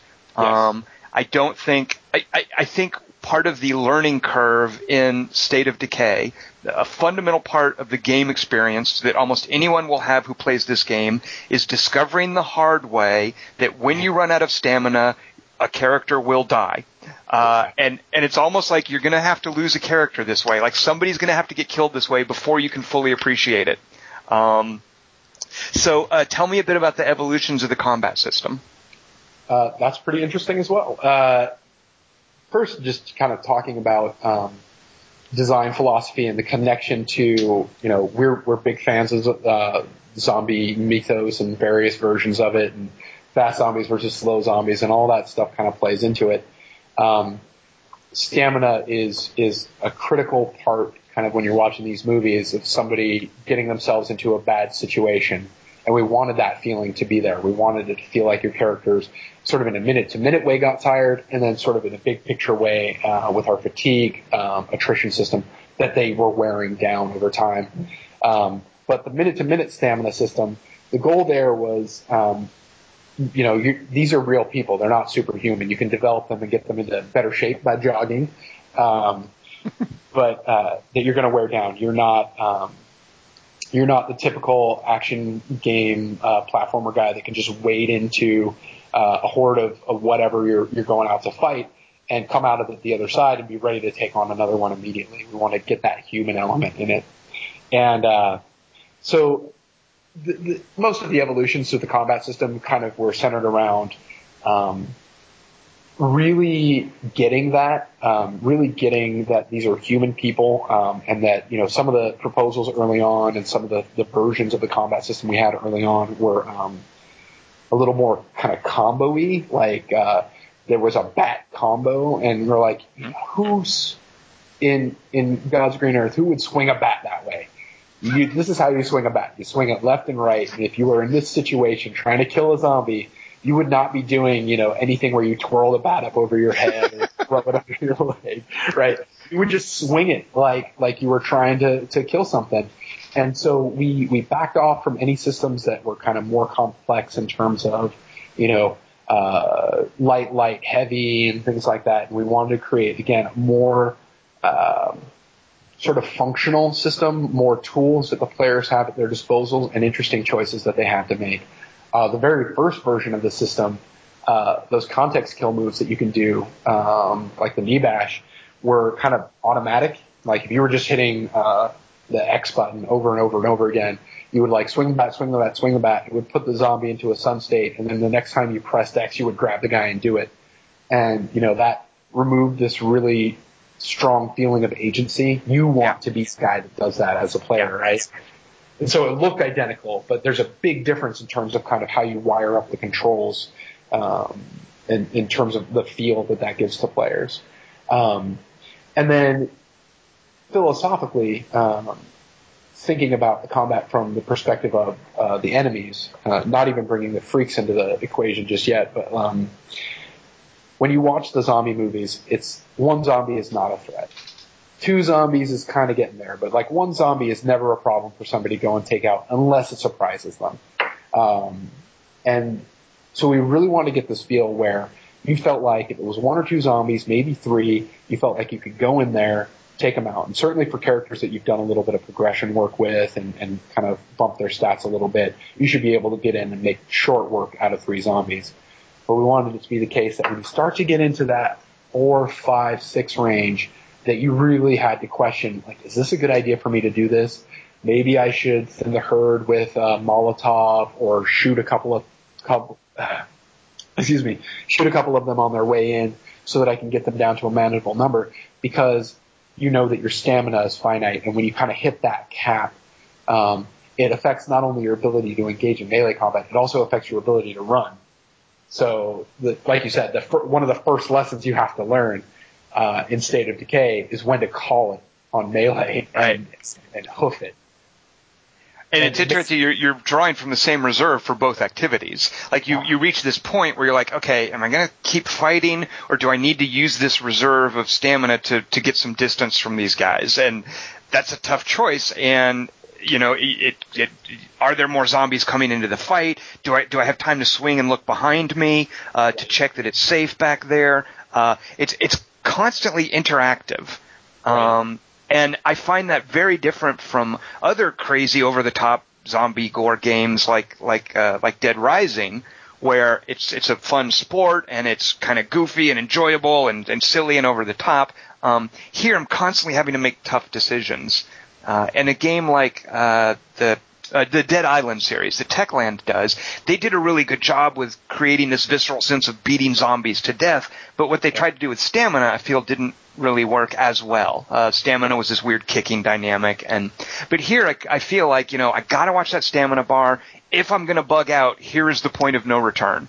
You know, right. after the stamina gets below this point, I'm not going to be able to get away. I'm just going to have to hope that one of them doesn't lunge at me or that you know, that I have snacks to hold out. Right. Uh, um, uh, the, uh, the, it also really does for me a great job, and this ties back into the, the character system where the characters are, are a resource. Uh, I, I, it feels so incredibly different using somebody who's developed versus somebody who's not developed. Um, and one, I, I've gotten myself in a trap a few times where I've kind of forgotten who I'm playing. Like I get used to playing my super uber dude, and up oh, he's tired. Let me swap to someone else and do some missions. And I almost forget. Oh wait, this is not a guy. I, I should not have waded into this situation. I'm not playing that other guy. Uh, yeah. But it feels so dramatically different. You know, based on what character I'm using, uh, based on what kind of weapons he's got, based on how experienced he is. Um, and that that go ahead, sorry. And you know that you know, uh, that's something that I had to remember when I became a player of this game instead of just a developer as well when I fired it up on the Xbox for the first time. I don't have access to all these uber powers. I'm, I'm playing with this normal guy again. I can't turn off the zombies. Yep, yep. Uh, the scavenging system also, um, I, uh, I, it, see, I didn't realize this for the longest time, and it was an, a eureka moment for me. Uh, you guys even went to the trouble of making certain resources appear in certain places. Like, yeah. for instance, if I need food, I want to look in the kitchen. I mean, it makes sense that I don't want to go to a warehouse to look for food. Of course, I want to go to a house. But now, and I didn't realize this at first, you know, I, am liable to find a gun in a bedroom drawer, but not a refrigerator. Um, right. so it used to be that I'd walk into a house and it was just, you know, anywhere from, I don't know, three to eight search points, whatever. I naturally go through all of them. But now I get this really cool sense, and it's part of the world building, and I really appreciate this, that if I need food, I go to houses and I look in their kitchens. Um, and, and, and that to me is every bit as immersive as that goofy jogging thing I was telling you about, where I set a, a song on my iPad and I go jogging. Uh, I need food, I go look in kitchens. I want building materials, I look for a warehouse. And and and even this spotting system that you guys have, yeah. uh, which at first I thought, okay, it's just a throwaway mission. They just want me to know, oh, I can go up here and see things. But now, you know, this spotting thing is important to know what kinds of buildings are in what places, and it augments how easily I can use the map to get around and do what I want to do. Um, so scavenging and spotting, those are also two systems. Uh, tell me a bit about uh, how those came to be. So the um, uh, the scouting system was originally um, we you know we were looking at obviously Assassin's Creed kind of an influence on that one, and you know getting to a high point, marking stuff on the map. And uh, I think originally we kind of just did it automatically, but it just felt a little weird to get up there and just populate uh, some sort of fog of war out. Um, and so wanting it to be something like you, you were up there spotting. We also wanted to make it something that you didn't necessarily just do once, um, where it was useful for you to um, climb up on one of these things and oh, there's a horde over there. Oh, there's um, I've spotted one of the freak zombies off in the distance, and to have it kind of fit the abstraction of, of going and scouting and somebody going up there with a pair of binoculars and kind of letting everybody know what was going on because it felt like a really important uh, element to survival specifically that um, was something that you know is when when you look at sort of zombie games in general, um, a lot of them are heavily action focused um, and um, you're concerned about sort of your personal survival, but the survival doesn't kind of escalate above that and become something that that has this feeling of persistence or we're building something back up and survival is sort of the critical part of this, and uh, the minute-to-minute combat, driving cars around and stuff that serves that purpose. Um, and scouting really felt um, uh, like it fit in that uh, in that feeling of what you would do if you were really in a survival situation. You would have somebody every day going out and keeping lookout for you and, and letting you know what was going on, especially in this situation where communication breaks down uh, modern communication breaks down, and I can't look at Google Maps and figure out where the zombie hordes are. Mm-hmm. Um, the uh, the search system, and I'm it, it's immensely gratifying to hear somebody uh, recognize and call out the fact that all of the work that we've put into making sure that the, the world was logically populated with the content that you're searching for, um, and see that yes, yeah, if you go to kitchens, you're going to find food. If you um, if you're searching in a restaurant, you're going to find food. If you're looking for fuel and you go to a gas station, you're going to find fuel or warehouses and things like that. Or you're you're going to find more uh, like tools and weapons that are like tools in the, the shed behind the house. And you're going to find you're not going to find a machete in somebody's bedroom. Um, you're going to find that out in their garage. Um, that uh, was pretty much our intent from the get go. There wasn't a lot of evolution to that system it was just an awful lot of work to um, for for us to, to mark all that stuff up. And there were a couple of just champion champions uh, on the team that that made sure that all that it, it's really it's grunt labor at the point where you're populating the volume of content that we're talking about. Um, that it was uh, populated correctly and marked up correctly because we kind of do that on a we do it at multiple levels. Um, we say, hey, this is a house but we also mm-hmm. call out rooms in the house. This is a, a, a kitchen in a house, and then individual objects in those spaces that kind of get called out further. Um, so uh, we know that refrigerators are only going to be populated with certain types of content. They're not going to fall back to something where suddenly you're going to find a gun in a refrigerator. Unless we were able to do something where it was a gun with a note on it that said, hey, I'm hiding this gun in the refrigerator.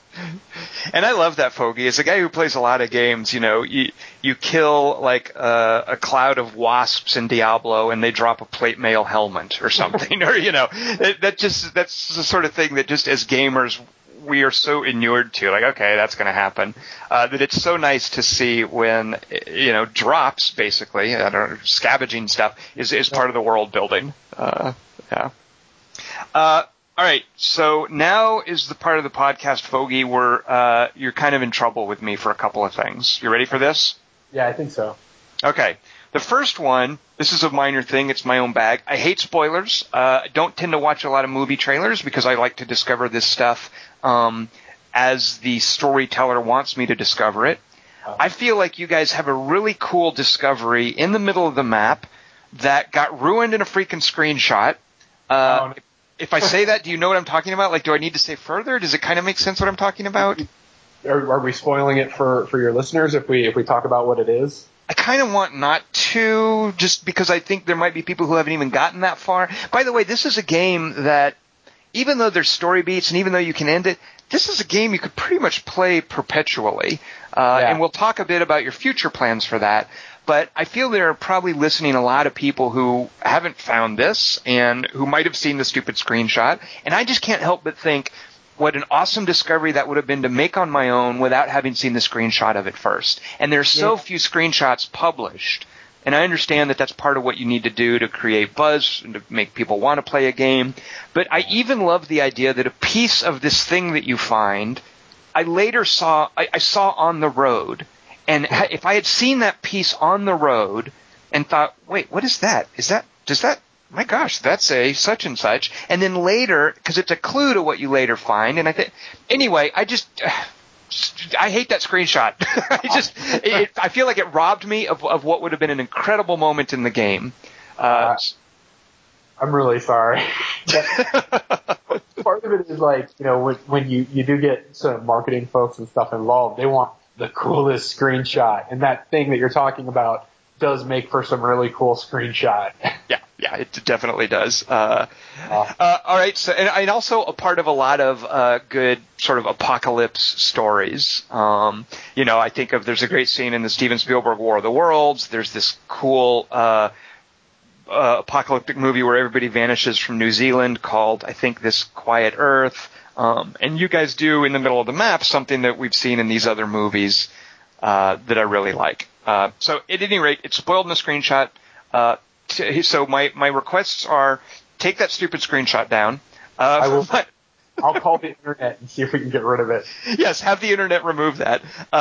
Oh, and while I'm making uh, specious requests, uh, can you please patch out uh, the feral zombies? Or the not the, specifically. I not it's it's one specific one. The super fast ones. Are they called feral zombies? The ferals, yeah. Yeah, I've lost way too many survivors to that thing. Uh, I, I break out in a cold sweat anytime somebody wants to do a mission to track down a feral zombie. I feel like telling them, uh, you know what, go talk to the Wilkersons, see if they'll help you with that. I can handle the other, you know, bloaters, whatever, even the big guys, that's fine. Those feral guys, and, and part of it too, uh, Foge, is I think I have a history with them because that's how I lost Maya, uh, oh, is a freaking feral zombie. So, I've got a history with them. They terrify me. I don't like them. Please patch them out of the game. I'll uh, I'll, I'll uh, put that on our list of things to tackle. Okay, but here's my non-specious complaint, and I kind of understand why you guys did it. I want to hear a little bit from you. Yeah. Uh, I, I'm not sure. Maybe I could be brought around on it. So I'm just going to say I don't like this. I want you to try to sell me on it. Uh, the game is heavily based on, you know, time is a precious resource when I'm playing because when I'm going out and jogging with one of my characters to build up his cardio, missions are popping up. You know, the time I spend in this game is a precious resource, time that I'm not, you know, missions can expire. Uh, I did learn at some point, okay, this is a story mission, it's going to wait for me, that's fine, but there are other things that won't wait for me. Um, part of my supplies get consumed uh, over time. So one of the things that you guys do is that when the player is not playing, you do let the simulation to a certain extent continue to run. Now, you have also been very clear about saying, you know, it's not going to kill everyone if you don't play for a week. We hit you harder the first day, and then with each increasing day, it has less impact. Right. But there's still this idea that when I'm not playing, that time, that precious resource, is still, I'm still being docked for that. Stuff is still right. happening. I can lose things. I can maybe gain things. It can go either way. Ideally, right. I've, I've set up a stable income so I won't get dinged too hard, but people can die when I'm gone. Um, I initially really didn't like that. I may be still at the not liking it stage. Uh, Foge, sell me on that feature. Okay, I'm going to approach this in kind of two parts. Okay. Uh, the first, I'm going to kind of explain the philosophy and the reasoning behind uh, the design decision to have the, those those uh, systems in, and then I'll uh, kind of talk about um, what we're doing now that they've encountered uh, players and player uh, player feedback that we've gotten. Um, so we we didn't want to have mechanics that let players control time, like Harvest Moon or or GTA, where it's like, hey, if you save, you're going to move forward six hours because, or Fallout, where you just hit a select button and you run forward time as much as you want. Right. Like because otherwise, it disrupts the, uh, the, the, the core concept of kind of survival and having a family and, and, and being in the space. Um, you know, if, if you could move time forward anytime, you could take a, a guy back to the house and, and have him go to sleep and wake up six hours later refreshed. A lot of players would probably just have their one main character. Um, they wouldn't switch. They would just stick with the one dude. Um, and then they'd be in pretty bad shape when they have to start over. But, uh, but we, we didn't want players to, to kind of play one guy exclusively and uh, disrupt the systems that we built for fatigue, which really affect you know survival, the feel of survival, people getting tired, people um, uh, needing to rest. So uh, so we didn't want to have stuff that allows you to skip forward, um, and that window where time does move forward. Uh, rebuild is a great example. I mean, you you set a lot of things into motion into that game, and then you um, you hit next day essentially, and that's when everything happens. Mm-hmm. Uh, uh, their simulation moves forward. You tick off, uh, you know, you count down on the stuff that you're that you're working on, and that's when they say, "Oh, here's what happened in the night." You know, the zombies came and did this, or this guy went crazy and he's he's uh, we needed to put him down. Um, so in some ways, it would have been really, really difficult for us to do um, the kind of simulation and have the kind of events that happen when you're offline happen when you're online. Um, like we describe scenarios that occur when you're when you're um, when you're offline when you come back. We say, hey, here's here's what happened, and here's why this character died, or here's why these resources, you know, got lost in a, a fire or got eaten by rats or whatever. But that would be exceedingly difficult for us to do when you're actually in the game um, without resorting to to some uh, tomfoolery. We would have to really, uh, we would have to do some kind of broken stuff to make that that work really well. Um, we can't have characters, but I, I kind of want to talk to you about this anyway, and when we get into maybe talking about other survival games and and uh, and even playing Don't Starve um, but the level of abstraction that they're able to achieve because of the kind of graphical fidelity in that game uh, is something that, that we struggle with because of the, the control and the graphical fidelity in our game. Um, we can't just light a fire somewhere and burn down a forest, for instance. Um, so we kind of, for certain things that we can't, um, that we couldn't actually simulate in front of the players and say, hey, look, there's this thing that's happening. Um, those were generally reserved for uh, the offline progress. We also wanted to to make you feel like um, this is a real world. You know, it's part of our world building strategy to make you feel like, hey, stuff happens in the real world, and when you're not here, stuff is going to happen. Um, and also to get kind of a, a feeling of, of an MMO, because ultimately that's you know kind of our target. And if you were to be playing this in the context of an MMO and set up a bunch of stuff and come back, you might discover that the world moved on without you and, and content had progressed in a way that was um, you know, other players are influencing the world, the world state's moving forward, and now you, you kind of missed out on some stuff while you were gone. Um, that said, uh, right out of the gate, we had uh, a pretty nasty bug where it was not the intent of the system to ever kill any of your playable characters uh, while you were offline. We never wanted you to come back and go, hey, my Marcus, who I had maxed out completely, just decided to wander off in the woods and kill himself or some, some, that was not the intent of the system. We did not want to screw players out of, uh, of their time or effort. So that was a bug that got fixed in the latest patch.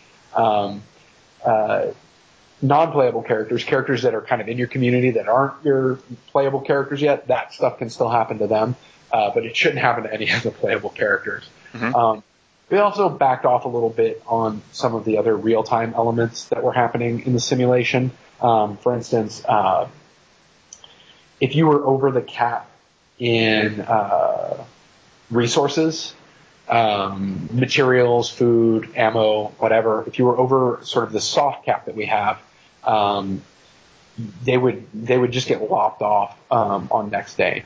And now the the way we handle the attrition there, if you kind of go over the cap that we have, is um, we we only do that when you're online. So we're not kind of screwing players out of influence. We're not screwing players out of uh, of the resources that they've gone and they've gathered.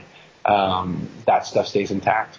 Uh, so we are kind of backing off a little bit on that. The, the player response to it has not been amazing. I do think it's still a really uh, strong world building device for us. Um, but moving forward, I think the kind of things that we do there might change quite a bit. Here, my media culpa. Well, well, here's kind of what uh, the philosophy I like, and actually one of the things that sold me most on it. Uh, I've written a few articles about State of Decay, and in one of them, I forget which one, one of the uh, commenters said something, and he was just being flip, uh, not in a mean way, but he was being flip, but he made an incredibly good point that almost entirely changed my mind, and he said something along the lines of, well, it is called State of Decay. Yeah. You know, and, and I was like, oh, if you're going to appeal to that kind of narrative level, then well played. That, I, I think I'm kind of buying that because because there's, there's there's this sense that entropy or decay is is constantly happening even when I'm not playing, and so when I think of well, that's in the title of the game for Pete's sake. Fair enough. Let them have that. You know, let them do that to me if they want. Um, so, I, and I do appreciate the design philosophy behind it. And one of the things I've also said is that even if I don't like it, by golly, I, I, I, I want you guys to stick to your guns on this. Uh, it's clearly something you've thought about. I like your explanations for it. Me not liking a feature, I, I think sometimes I just need to suck up and accept the designer vision. And I clearly see you have this here. But one of the things where I think the the vision kind of um, crumbles a little bit at at a practical level is what this does for me is it makes me n- want to not stop playing. Like I feel, and that's okay. Like I, I like playing the game and I want to keep playing the game, but I feel like in a way, if I keep playing, if I were to sit down with State of Decay and in one whack play through the entire game, I would avoid certain negative effects.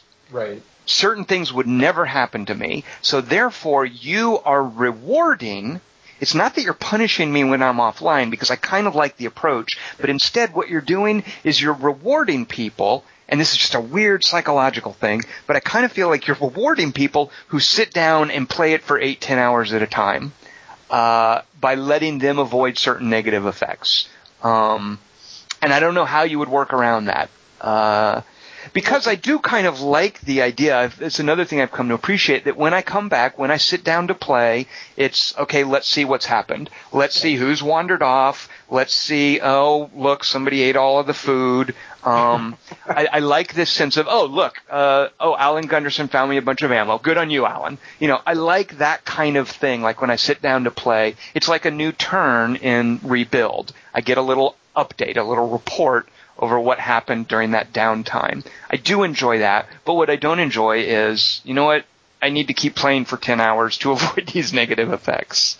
You know, uh, I, yeah, and, and, this is kind of reflected in the, in the, the specific elements that we've sort of backed off on is we, we don't want players to feel like they're being punished for not playing. We don't want them to feel that way. Um, we want, um, which is why, like specifically with the resources, and people are coming back and they're like, "Oh, I had all of this stuff and I had a plan for it. I was going to use it, but I had to log off, and I was just going to do it first thing the next day, and right. all of it's gone." and especially in the context of the fact that the resources are finite in the world. So having those things just disappear. Whoa, whoa, whoa! Wait a minute. Are you serious? Holy cats! Now I'm terrified. Wow, I did not. I mean, that makes sense if the cars are. So there's only so much food, so many. So I couldn't sit down and play this infinitely then. Um, you know, we're working on that, uh, but there there are uh, there there are elements that yeah, with like you the like the material resources that you go and you scavenge and you bring back. There are ways to kind of set up some um, some trickle of that in, but like uh, that's going to dry up at some point. The the number of resources that are actually sitting where we don't reseed it unless you start a new game. So yeah, um, so that kind of I kind of love hearing that, Foge. I mean, I kind of think that's very cool. I mean, it's scary, but that's very cool to hear. Well, and that's why that's why in particular we had to back off on that. Um, you know, it felt like a really bad fit to have suddenly somebody comes back and they're like, I, you know, for example, I collected every single uh, material resource in the game in my last playthrough, and then I logged in and they're all gone. It's like, well, now you have to or ever have a new base or new facility. But you could get through the game that way, but it's gonna hamstring you pretty good. Right, right. Uh, so uh, where uh, you said there was some negative, like th- there was some pushback from players, like that. That was one of the vocal complaints, is people were like, "Hey, don't do this," and, and that sort of sparked a bit of a response in softening uh, that approach. Yeah, I mean, you know, we make games for people to have fun. Um, we we don't want people to dread coming back to our games because that's a, a pretty odd place to find yourself in as well, right? You you stopped playing it, and now you're like, oh, I don't want to start playing again because I know it's going to be whatever is in there is going to be bad. Um, so uh, I think from a philosophical standpoint, um, having it feel like the world is progressing, having it feel like um, there is, you know, some decay, uh, as we've kind of called out, uh, is important, and getting that MMO feel uh, is kind of important for uh, our future direction. Um, but uh, making players feel like it's it's kind of a totally random thing, having it all just be punishing and hellacious, it's just not quite the right fit. You do want to come back and, and have those good moments as well, and you don't want the bad moments to be utterly devastating. Because I don't, I would personally uh, shelf moment uh, a game that I dumped a bunch of time into one of my characters and had him all maxed out and come back and have him be uh, just killed by some random thing that happened while I was offline and I didn't have control of that guy, which is why we immediately fixed that. And that was in title update one, which you know didn't patch correctly. Um, we immediately fixed that. It, it, we're really sorry about that for all the people that are playing that have lost characters in that way. Um, we wanted to get that sorted out post haste. But it's uh, fixed now, so no fear.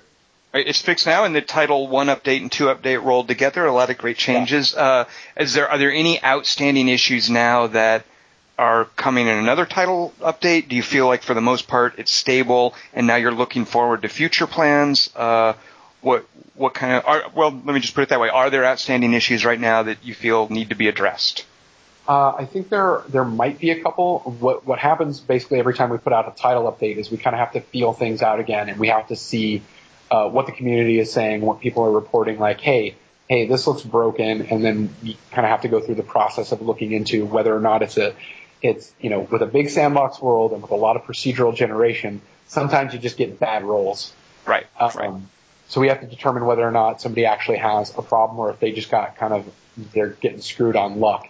Um, so we're just at sort of the beginning part of that phase. That title update two came out last week. We're starting to get different reports on, hey, this is broken, hey, that's broken, but then somebody will chime in and go, that's not what I have. right. working fine for me. So we're actively um, trying to figure out what the, the things are that, that we are potentially going to put into the next title update. Um, and while we're doing that, we are absolutely talking about um, future plans, and that's kind of another part of the uh, the announcement that we made this morning with no co-op, we're, we're definitely working on uh, sandbox mode um, for DLC. Uh-huh. And hope uh, get that done. So, by the way, don't forget to put at the top of the patch notes, uh, to the top of your to-do list, uh, patch out those feral zombies. Don't forget that one for Tom Chick. uh, all right, so uh, the uh, so as I mentioned before, I'm totally fine with the co-op being out. I as a single player game, I'm really liking it. I appreciate the way the systems fit together. I know that co-op would break some of that.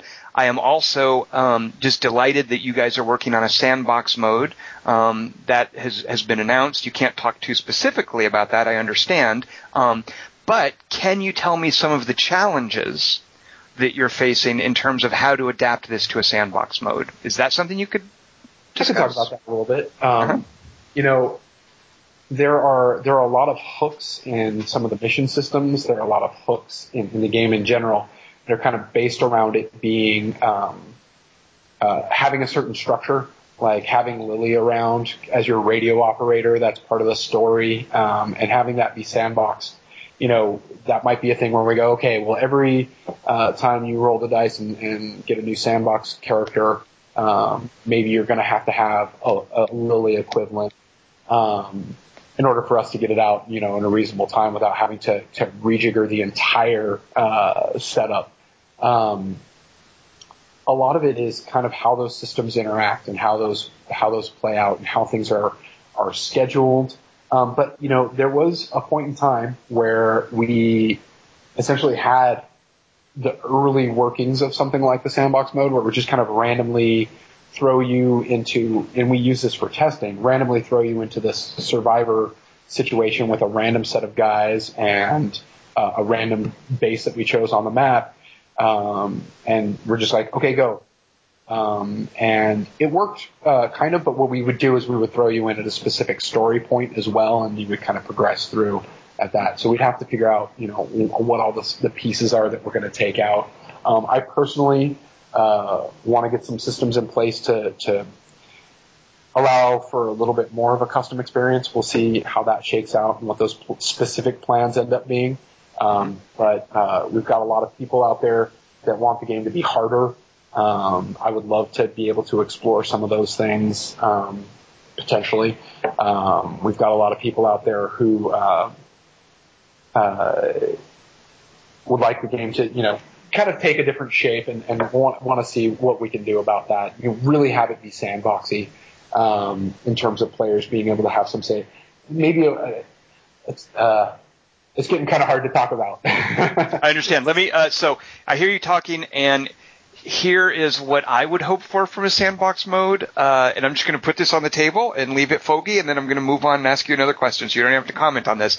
But when I think of what would you know, I love playing through, and I, I'm looking forward to a second playthrough where I can see how some of the story beats might happen a little differently. But when I think of playing this as a sandbox mode, uh, there are a couple things that come to mind for me. I love the idea of making the game harder, so much so that like any like a really good survival game, and I've been playing a lot of Don't Starve lately, and one of the things I really love about Don't Starve is that it can shunt me into a fail state and not even necessarily a fail state. I can just suddenly die. The game can end uh, in that regard.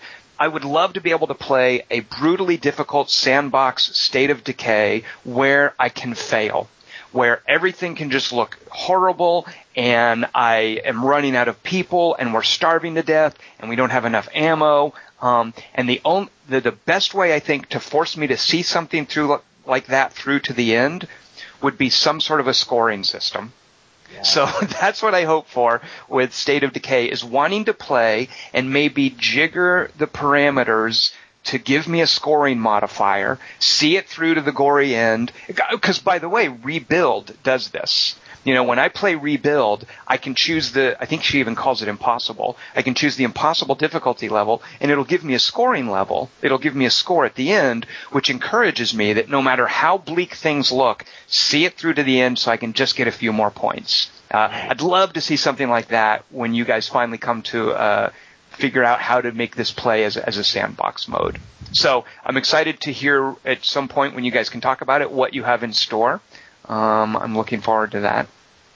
Real quick, I want to give a shout out. I want to know what it was like the first time you heard uh, some of Jesper Kyd's, and I'm not even sure if I'm pronouncing his name correctly. I think he's Danish. Jesper Kyd, yeah. It is Jesper Kyd. Okay. Uh, I, I, love the soundtrack, and I love how it has these kind of forlorn tracks, and how some of it is kind of slow. How there's this kind of cool '80s action music at times. Um, it must have been really thrilling to hear that for the first time. Oh, it it, it was it was amazing, and um, so uh, the Assassin's Creed 2 uh, score that Jesper did is pretty much my favorite game music of all time, or certainly was before he started working on our game.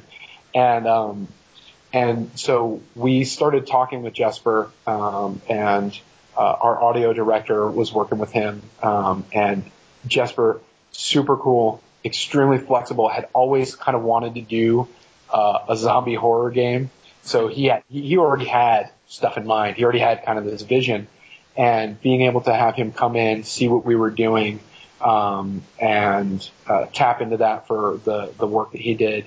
And he was super flexible when we would give kind of back and forth. We would get a piece and give kind of some notes on it, and it would come back and and it's like it would show up and it would be amazing. We would give notes and it would come back even more amazing. And I have some of the uh, I have some of those original scratch tracks, and I still just listen to them. Like, this is fantastic. So I can't say enough about the guy. He's uh, he's one of the best guys in the industry, uh, hands down.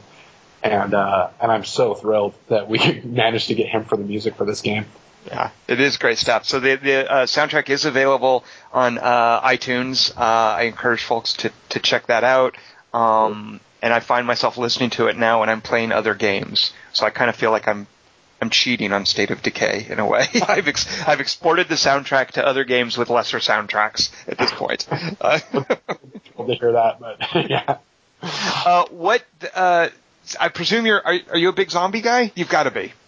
Uh, yeah, I. You know, it it got to a, a saturation point when we were working on the game where I was like, oh, I can't take anymore. But yeah, um, I've been uh, I've been a zombie guy for a long time. Uh, my my email and my uh, and my uh, my gamer tag uh, all have zombie incorporated in there, and they've been there for a long time. What is the big deal with zombies? Why is that a thing? You know, it's one of those tricky things to tap into, right? It's um, there's a there's a terror there for for me personally of of that um, loss of control you know, if, if I were to be, you know, the infection part's kind of like the scary part. Like you get bitten, it's like, ah, oh, now it's inevitable. I'm, I'm completely screwed and I hate this and having to make a hard choice, knowing that facing your mortality in a very real, very sudden way, um, just when you think about it existentially it becomes very, um, uh, it's, it's something that my brain just chews on and chews on. And then, you know, it's funny that in all the zombie movies. It's the human factor that ends up being the real thing. The zombies are catalysts.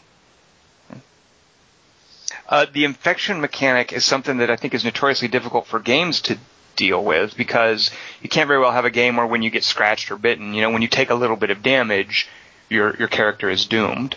Uh, was that ever something you guys explored or maybe considered? Yeah, um, we originally the way sort of the death system worked in the game was um, you did have like an infection level, latent infection level, and that would go up over time. And it wasn't the case necessarily that when you went down from a zombie, um, uh, like the way you do now, um, you would, you know, screen fade to black, you'd wake up back in your base and you'd be okay, but your infection level would have jumped up significantly. Um, and it was only when your infection level had maxed out um, would we have sort of the death state but that didn't feel right. It didn't have the right sort of immediacy or um, uh, build the right kind of, uh, excuse me, fear into into players when you were playing. You weren't you, if you were kind of there. It's like, yeah, I died, but I've got like three more lives on this dude, so it doesn't really matter.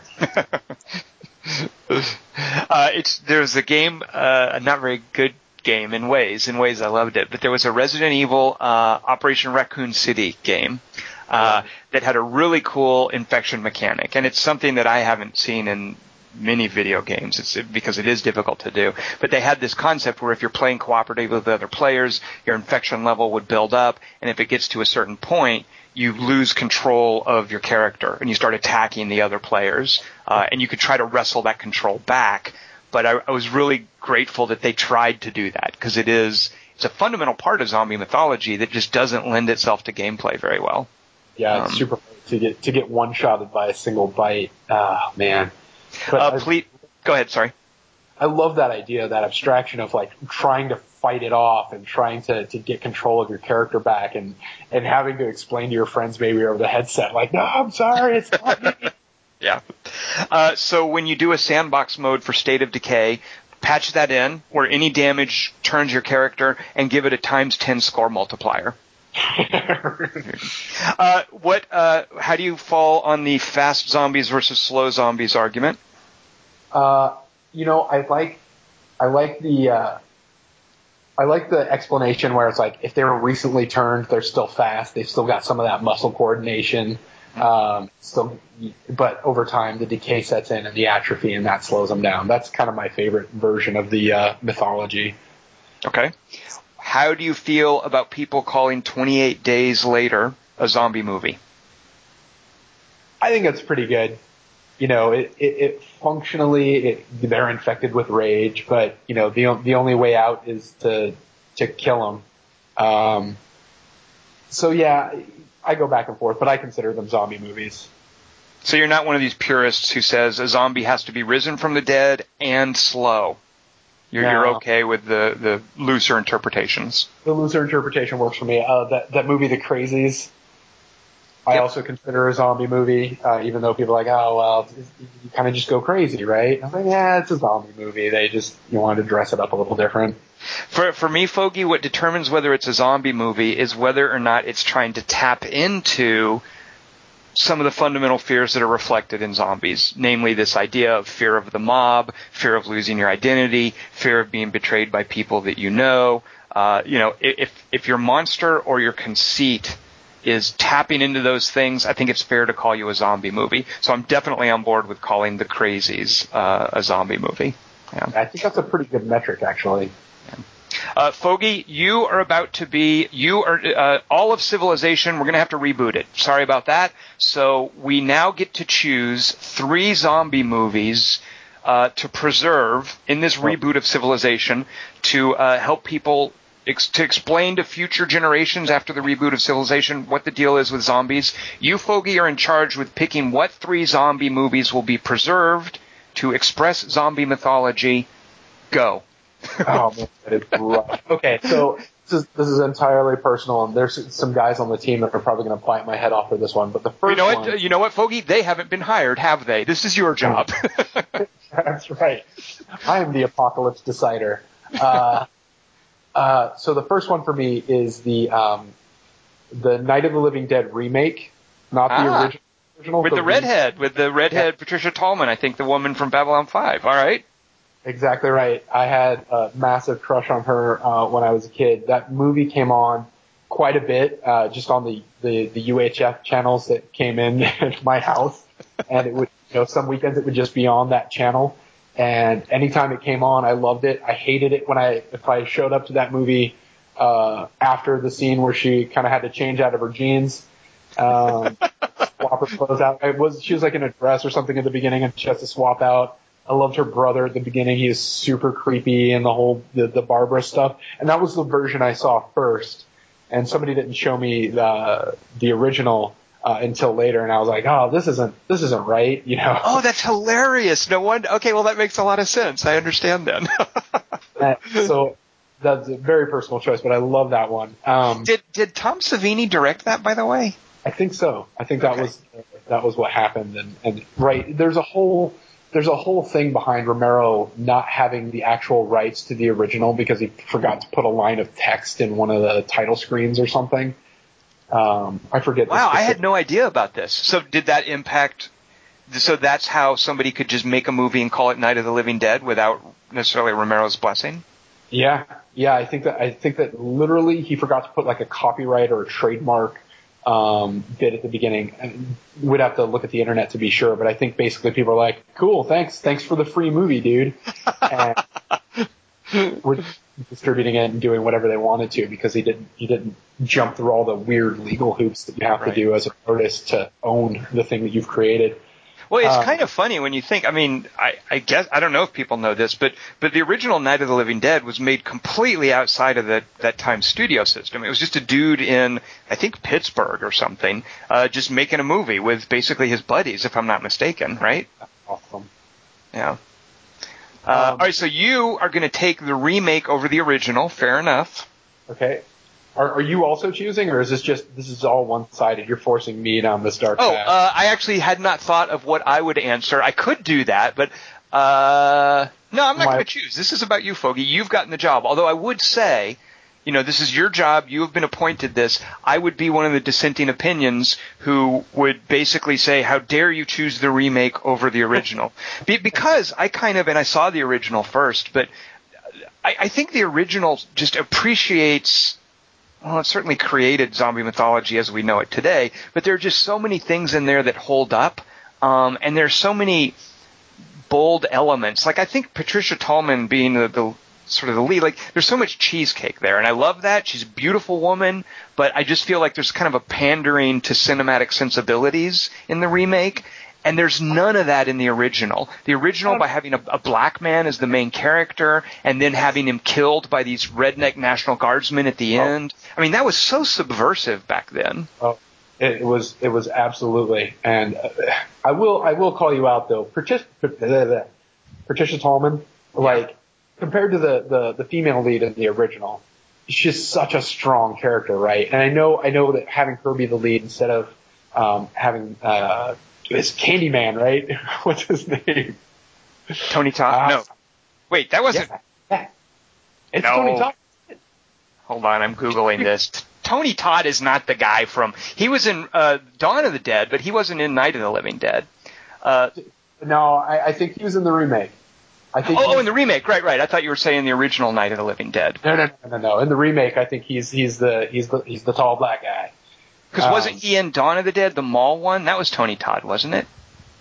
Uh, nope. I don't think so. All right, you, no. you're, uh, you're way up. We're getting into IMDb territory, yeah, but since you mentioned Dawn of the Dead, that's my second pick. Oh, Ken Foree. I, you know what? I'm being a jerk. I think I'm confusing a, a, a classic horror actor named Ken Foree, who's still working, by the way. I think he's the guy from from Dawn of the Dead. Tony Todd was in the remake. So you're right. I was definitely confused, but I just pulled that name out of my head. So, so at any rate, so uh, you were you wanted to correct me. You basically you're saying Patricia Tallman. She's not just cheesecake. She's a strong female character, right? Yeah, I thought she was yeah. pretty butch, you know. And and then you reach the end of the movie, and she's like, "What the hell are we doing? Let's just go." And having her having her kind of be a really strong character like that, I was like, "Oh yeah, I like chicks like that." Fair point. Uh, um, uh, number two, I think, is the original Dawn of the Dead. Um, you know, the the classic. Uh, there's such a fantasy to being like, hey, we're freeing them all. We can do whatever we want, all this stuff, and and and we're gonna rebuild civilization on the sporting goods store. Uh, and and and they set the you know there's so many zombie tropes that come specifically from that movie um, that I absolutely love, and that was pretty much my go-to zombie movie uh, for quite a while. I would uh, just play that one. And this is before zombies kind of came back on with the, the remake of Dawn of the Dead um, and became kind of mainstream again. Uh, I would, would just throw that on as a background movie and just have it going. Uh, two things I, I, definitely agree with you on Dawn of the Dead, and two things I want to call out. You mentioned how many tropes were sort of established there. Uh, I think that's where we really started playing with the gore factor. You know, oh. the original Night of the Living Dead has just goofy stuff where there's people eating a piece of liver or whatever, and it's in black and white, and you know, back then that was shocking. But Dawn of the Dead is where, and actually, I that's I think that was Tom Savini doing the special effects, and he even gets ripped in half. But uh, that's where we started to really see this over the top gore that brought more to the forefront part of the terror of uh, you know part of the fundamental terror of zombie mythology is just how awful it would be to be eaten alive. Oh you, yeah, the, the, the uh, and, taken out of the leg, the helicopter yeah. stuff. Oh. Yeah, yeah, exactly. Uh, so that and just the bleakness of you know your friend being bitten and turned. Uh, yeah. you know, here's this cool character. He's badass. You're rooting for him. Oh wait, that's going to happen to him. He's just going to turn into a freaking zombie. That's that's a terrible fate. Uh, yeah. You know, uh, I, I, just love how Dawn of the Dead introduced that trope as well. Yeah. All right, so now you get you have room for a third movie. We have the oh. remake of Night of the Living Dead. We have Dawn of the Dead. You can squeeze one more in there. Oh, jeez. I know. One one more DVD. one more. Yep. That's all. All the other ones. Yep. All the other ones will be banished forever. Ah, Oh, this is hard. Uh, I'm gonna go with Shaun of the Dead. Um, uh, you would, wouldn't you? I would. Um, I I really like the twist on it. I love the you know bringing the British humor into it. I love that. Um, I love that no character is safe in that. You know, I I love Zombieland, mm-hmm. but it, you reach a point in Zombieland where you're like, no, none of these guys are gonna die, and nobody, you know, everybody in this core set of these four people, nobody, everybody's safe and that's really disappointing in a kind of in a zombie movie. And I still love the action, and I still love some of the the story beats and stuff like that. But uh, in Shaun of the Dead, uh, you know, where um, spoiler alert, uh, you get to the point where his mom had been bit, and that that reaction that he has to it, and it's you know he knows like he knows the rules of, of how these these things work, and the just the how that um, how Simon Pegg is able to flip from kind of comedy action movie mode uh, into this just this train wreck of a man who has to deal with the fact that his mother is about to turn into a zombie and and then the, the the the character dynamic, the breakdown that happens in the group right at that moment where they're all pulling guns at each other and and like corkscrews and stuff to, to threaten each other uh, over the fact that his mom's going to turn and all that stuff. Oh man, I, I love that movie. That that's my favorite thing too about Shaun of the Dead is that ultimately, even though people think, oh, it's a Simon Pegg comedy, and it is, it's got a lot of that. It's ultimately also a good zombie movie. And as much like you, as much as I liked Zombieland, it's certainly a zombie movie in that it's about zombies. But I think that's ultimately a romantic comedy. You know, it's a mm-hmm. buddy movie that becomes a romantic comedy, and that's fine. You know, there's some cool zombie stuff in it. But unlike Shaun of the Dead, it never really becomes like a full blown actual zombie movie. It's just a cute romantic comedy with some fun stuff and zombies in it. Um, so fair enough.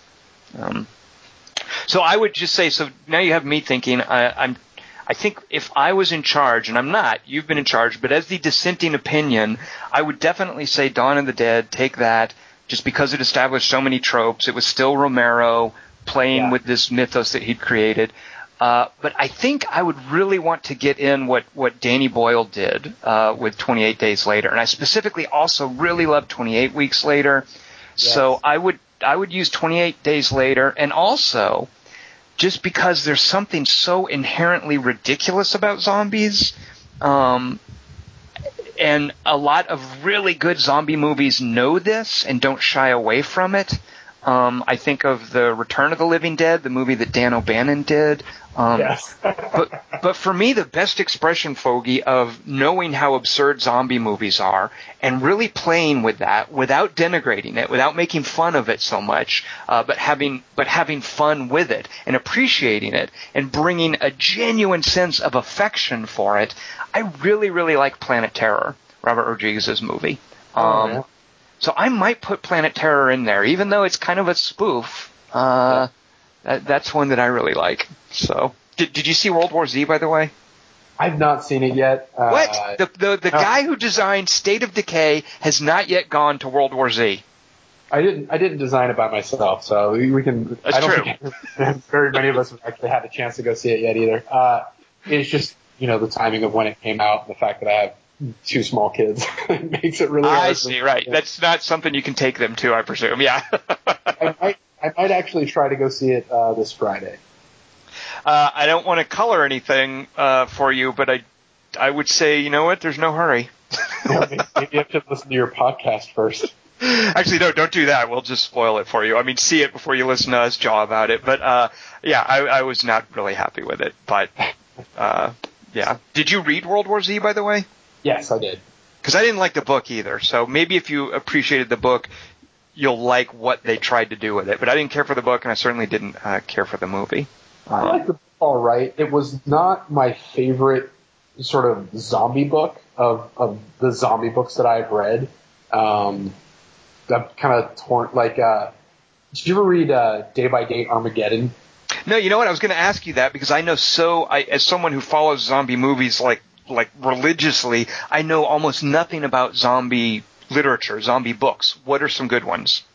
Uh, you know, there's a there's a there's a there's a lot of zombie garbage out there. Um, I think, like I would call out Day by Day I'm like Armageddon is probably the the one of the cooler things that I've read um, that's been sort of in the zombie space. Um, I I I think the guy started it off literally as a, like a blog, and he was kind of blogging like this stuff was actually happening to him, mm-hmm. and then it just kept going and going and going, and eventually turned it into a book. But it really kind of starts out with this first, you know, it's this first person account of you know, the beginning of, of what's going on with the zombies, and it's this guy kind of just describing what happened during his day. So at first it's just kind of short little bits, and then it kind of gets longer and longer and more involved. And there's some really cool imagery that he plays with. Um, uh, there's some really cool like survival planning stuff that, that he gets into that a lot of the other ones I don't think play with as much. Um, okay. in terms of, of how you how would you realistically approach your apocalypse plan and, and how he did it made me go, oh man, I'm second guessing everything I ever thought I would do in the case of a of an apocalypse, um, specifically a zombie apocalypse. Uh, do you know the author's name offhand? Ah. You know what? Never mind. I can look that up. Uh, f- fair enough. Uh, it's a, it's a distinct. I'm sure the title will Google well. Uh, yeah, all right, I'll try that. Any any other books come to mind? You know, not not for zombies necessarily, but um, for apocalypse stuff or mm-hmm. or uh, sort of survival. Uh, the Passage by Justin Cronin. Oh wait a uh, minute. Oh, uh, that's not that one. Is that the one where it's like a vampire? It is vampire. It kind of. Oh, kind of like vampires. You hate it. You know what? I didn't finish it. I read it, and then it does a weird jump where it goes like 40 years into the future, and there's this survivor culture, and I had no idea what was going on. I wasn't confident that the stuff he did beforehand was going to come around. So it's one of those books that I gave up on partway through.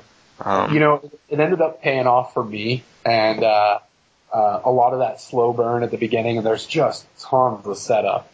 Um, you're like 200 pages in, and then some action happens, and then there's like another 200 pages, and then some more stuff happens. I, I liked it. Uh, I thought it was uh, had some good survival stuff. Have you read uh, the Wool series? The what uh, series?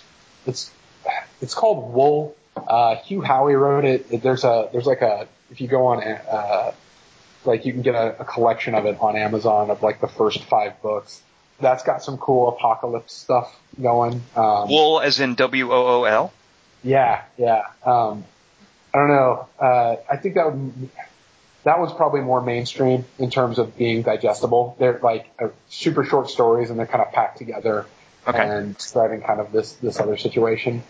Um, I don't know. Getting into apocalypse stuff like Y: The Last Man, I always liked the beginning of that, but then it kind of tapers off that's comics, and I know you don't like comic nerds. You know what? I can appreciate them. Uh, I just don't. Yeah, I I have this weird thing where I I would rather read a book than read something that competes where, where there are images and pictures at the same time. Or, I'm sorry, images and text competing for my attention, and that's kind of weird. And I realize it's an it's an odd uh, idiosyncrasy that I have. So I've never gotten into comics because of that. I've occasionally read some that I'm like, yeah, that would be cool. I would like it if I appreciated the medium more. But I just have my own weird hang up. So what I'll do is I'll wait for something like Walking Dead to become a TV show uh, instead of a, a, series of graphic novels for me to right. read. Um, uh, I can't let you go without asking your opinion on Walking Dead. Uh, love it. Uh, I, I, think uh, the the books kind of started going to the weeds for me a little bit, and I I kind of stopped reading them around like book 70 or something like that. The show I've only watched what's on Netflix so far, and I thought um, it certainly has some ups and downs, and it's definitely different from the uh, the books. Um, but I quite like it. So you haven't? Is the third season up yet? No, it's only second season on Netflix. Okay. Uh, my favorite moments of that were, I think, near the end of the second season, the resolution of uh, looking for Sophie, that plot line. I don't need to say more. Uh, at that point, that was the high point for my when I adored Walking Dead. Um, yeah. The third season I'm not into, but I will say there there's a, a, real treat at the opening of the third season, which is just a long sequence without any dialogue of them just getting by. Uh, I loved that little bit. Um, but how could you not? So you're not, you haven't seen World War Z, and you're not keeping up with uh, Walking Dead, Foge. but that's it. You know what? I would I would mind more about those things if you hadn't made a great zombie game. Right. My zombie cred has been shot to hell.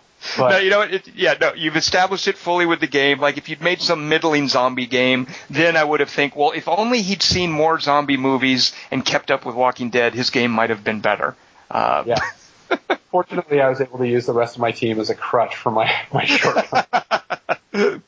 All right, so Foge, real quick, just because I know we normally mention uh, a game of the week on this podcast, uh, you don't have to say too much about it. But if I were to ask you, what is your game of the week? What would you pick and why? Very briefly.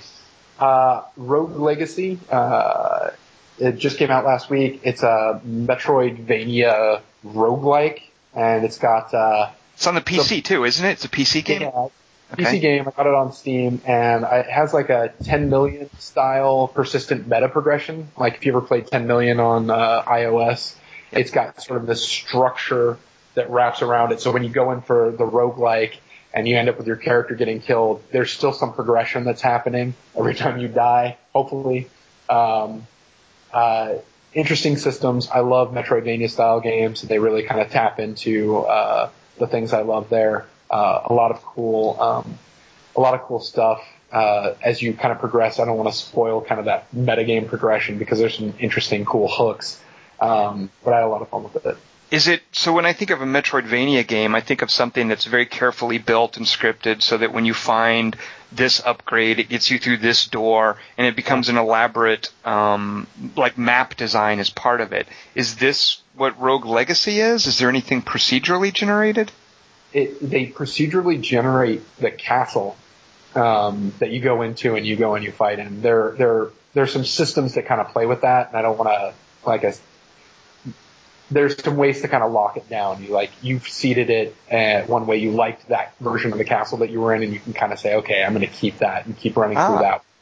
Um, but the uh, they don't quite have that um, that gate and key system you're talking about, where um, where you stop being able to make forward progress to kind of the new area until you get the thing that allows you to turn into mist and go through the grate or something like that. Right. But they do have um, they do have some challenges that get built into the room into some of the rooms that you're only going to be able to accomplish if you have uh, a certain set of um, like perks or you know things that change your movement abilities and things like that. Uh, mm-hmm. Where you're able to only going to be able to accomplish what you're trying to accomplish in those rooms if you have the right stuff. So it's got a little bit of that, but it's kind of tweaked a little bit. And is the moment to moment gameplay, I'm thinking again like a Metroidvania, is it 2D side scrolling combat stuff? Yeah, and then, have you, they have this really interesting mechanic where every time you die, uh, the next character you choose is the descendant, uh, your next descendant kind of down the line. And so, but, but they but they give them all these weird genetic uh, traits like uh, nearsightedness and farsightedness, and then they play with uh, the visualization of the game. Um, uh, there's a, there's just a ton of different things, and they kind of affect how your character is able to interact with the world, and how they're how you as the player are able to kind of perceive the world. You can be colorblind, and they just take all the color out of everything. Uh, you can you have. Know what, Go, you know, right there, I want to say right there, Foge, I think you sold me on it. that right there, I'm like, well, that that sounds really clever, and I want to see what somebody who has done that is doing with their game. Yeah, it's got a lot of little clever hooks like that, and that's a big part of it. Yeah, it's a lot of fun. All right, good. Uh, I want to briefly confess that my game of the week is uh, it's freaking Marvel Heroes, which is just a free to play kind of throwaway Diablo alike with Marvel characters and I got really mad when I lost a character to a server rollback that I'd found, and I was like, I'm not going to play this stupid game anymore. And I recently picked it up again, and I'm I just feel so cheap because it's not it's not a great game design, and there's so much of what they're doing is selling the business model and taking advantage of their IP, and there's some things about it that are just really crass, and there are parts of the gameplay that are just kind of superficial. But oh man, I just I, I just feel so cheap for how much I enjoy that game, and uh, I've gotten past my rage quitting, and I am now playing Marvel Heroes again. So. I, lo- I love that you're not a comic book guy and you're totally hooked on this uh, comic book universe. Well, the funny thing is, Foge, I'm really weird in that a lot of these things I will come to through their video game expressions. Like I never got into the Lord of the Rings until I played this awesome real-time strategy game called Battle for Middle-earth 2, and then what really cemented it was Turbine's Lord of the Rings Online MMO. So for me, those made me what what minor claim I have to being a Tolkien geek. And now it's the same way with this Marvel stuff. Is it's all from playing video games. You know, Marvel versus Capcom, Marvel Ultimate Alliance. Um, I, you know, I'm, I'm coming to these IPs through the exact wrong direction. Uh, so, yeah. All right, well, Foge, uh, I've really enjoyed talking to you. I, I just, congratulations on the game. Uh, even more than how much I like it, I'm just really glad that it's doing well. Because a lot of times I'll like a game like this and it will become quote unquote a cult classic. Uh, I think you guys are way too commercially successful to ever be written off as a cult classic. So congratulations on what I think. I, I think you guys are just a straight up, flat out classic at this point. Oh, thank you very much. Uh, it's been it's been great uh, talking with you about all this stuff and hopefully shedding some light on some of the ways our game was made. Yep, and uh, get remember patch out that feral right. zombie because uh, I you know I've lost way too many people to him, uh, and I cannot wait to hear more about the the sandbox stuff as you guys are working on that. Uh, and thanks for hanging out with me today. So uh, for for everyone listening, join us uh, next week. We will uh be having a let me see how to t- tease this. Um, he's a guy who did really really interesting cool stuff with a what many people would think of as a boring genre. So uh, that's my teaser. He will be joining uh, me and a co-host next week. Uh, tune in for that. Uh, and thanks to everyone for joining us, and we'll see you here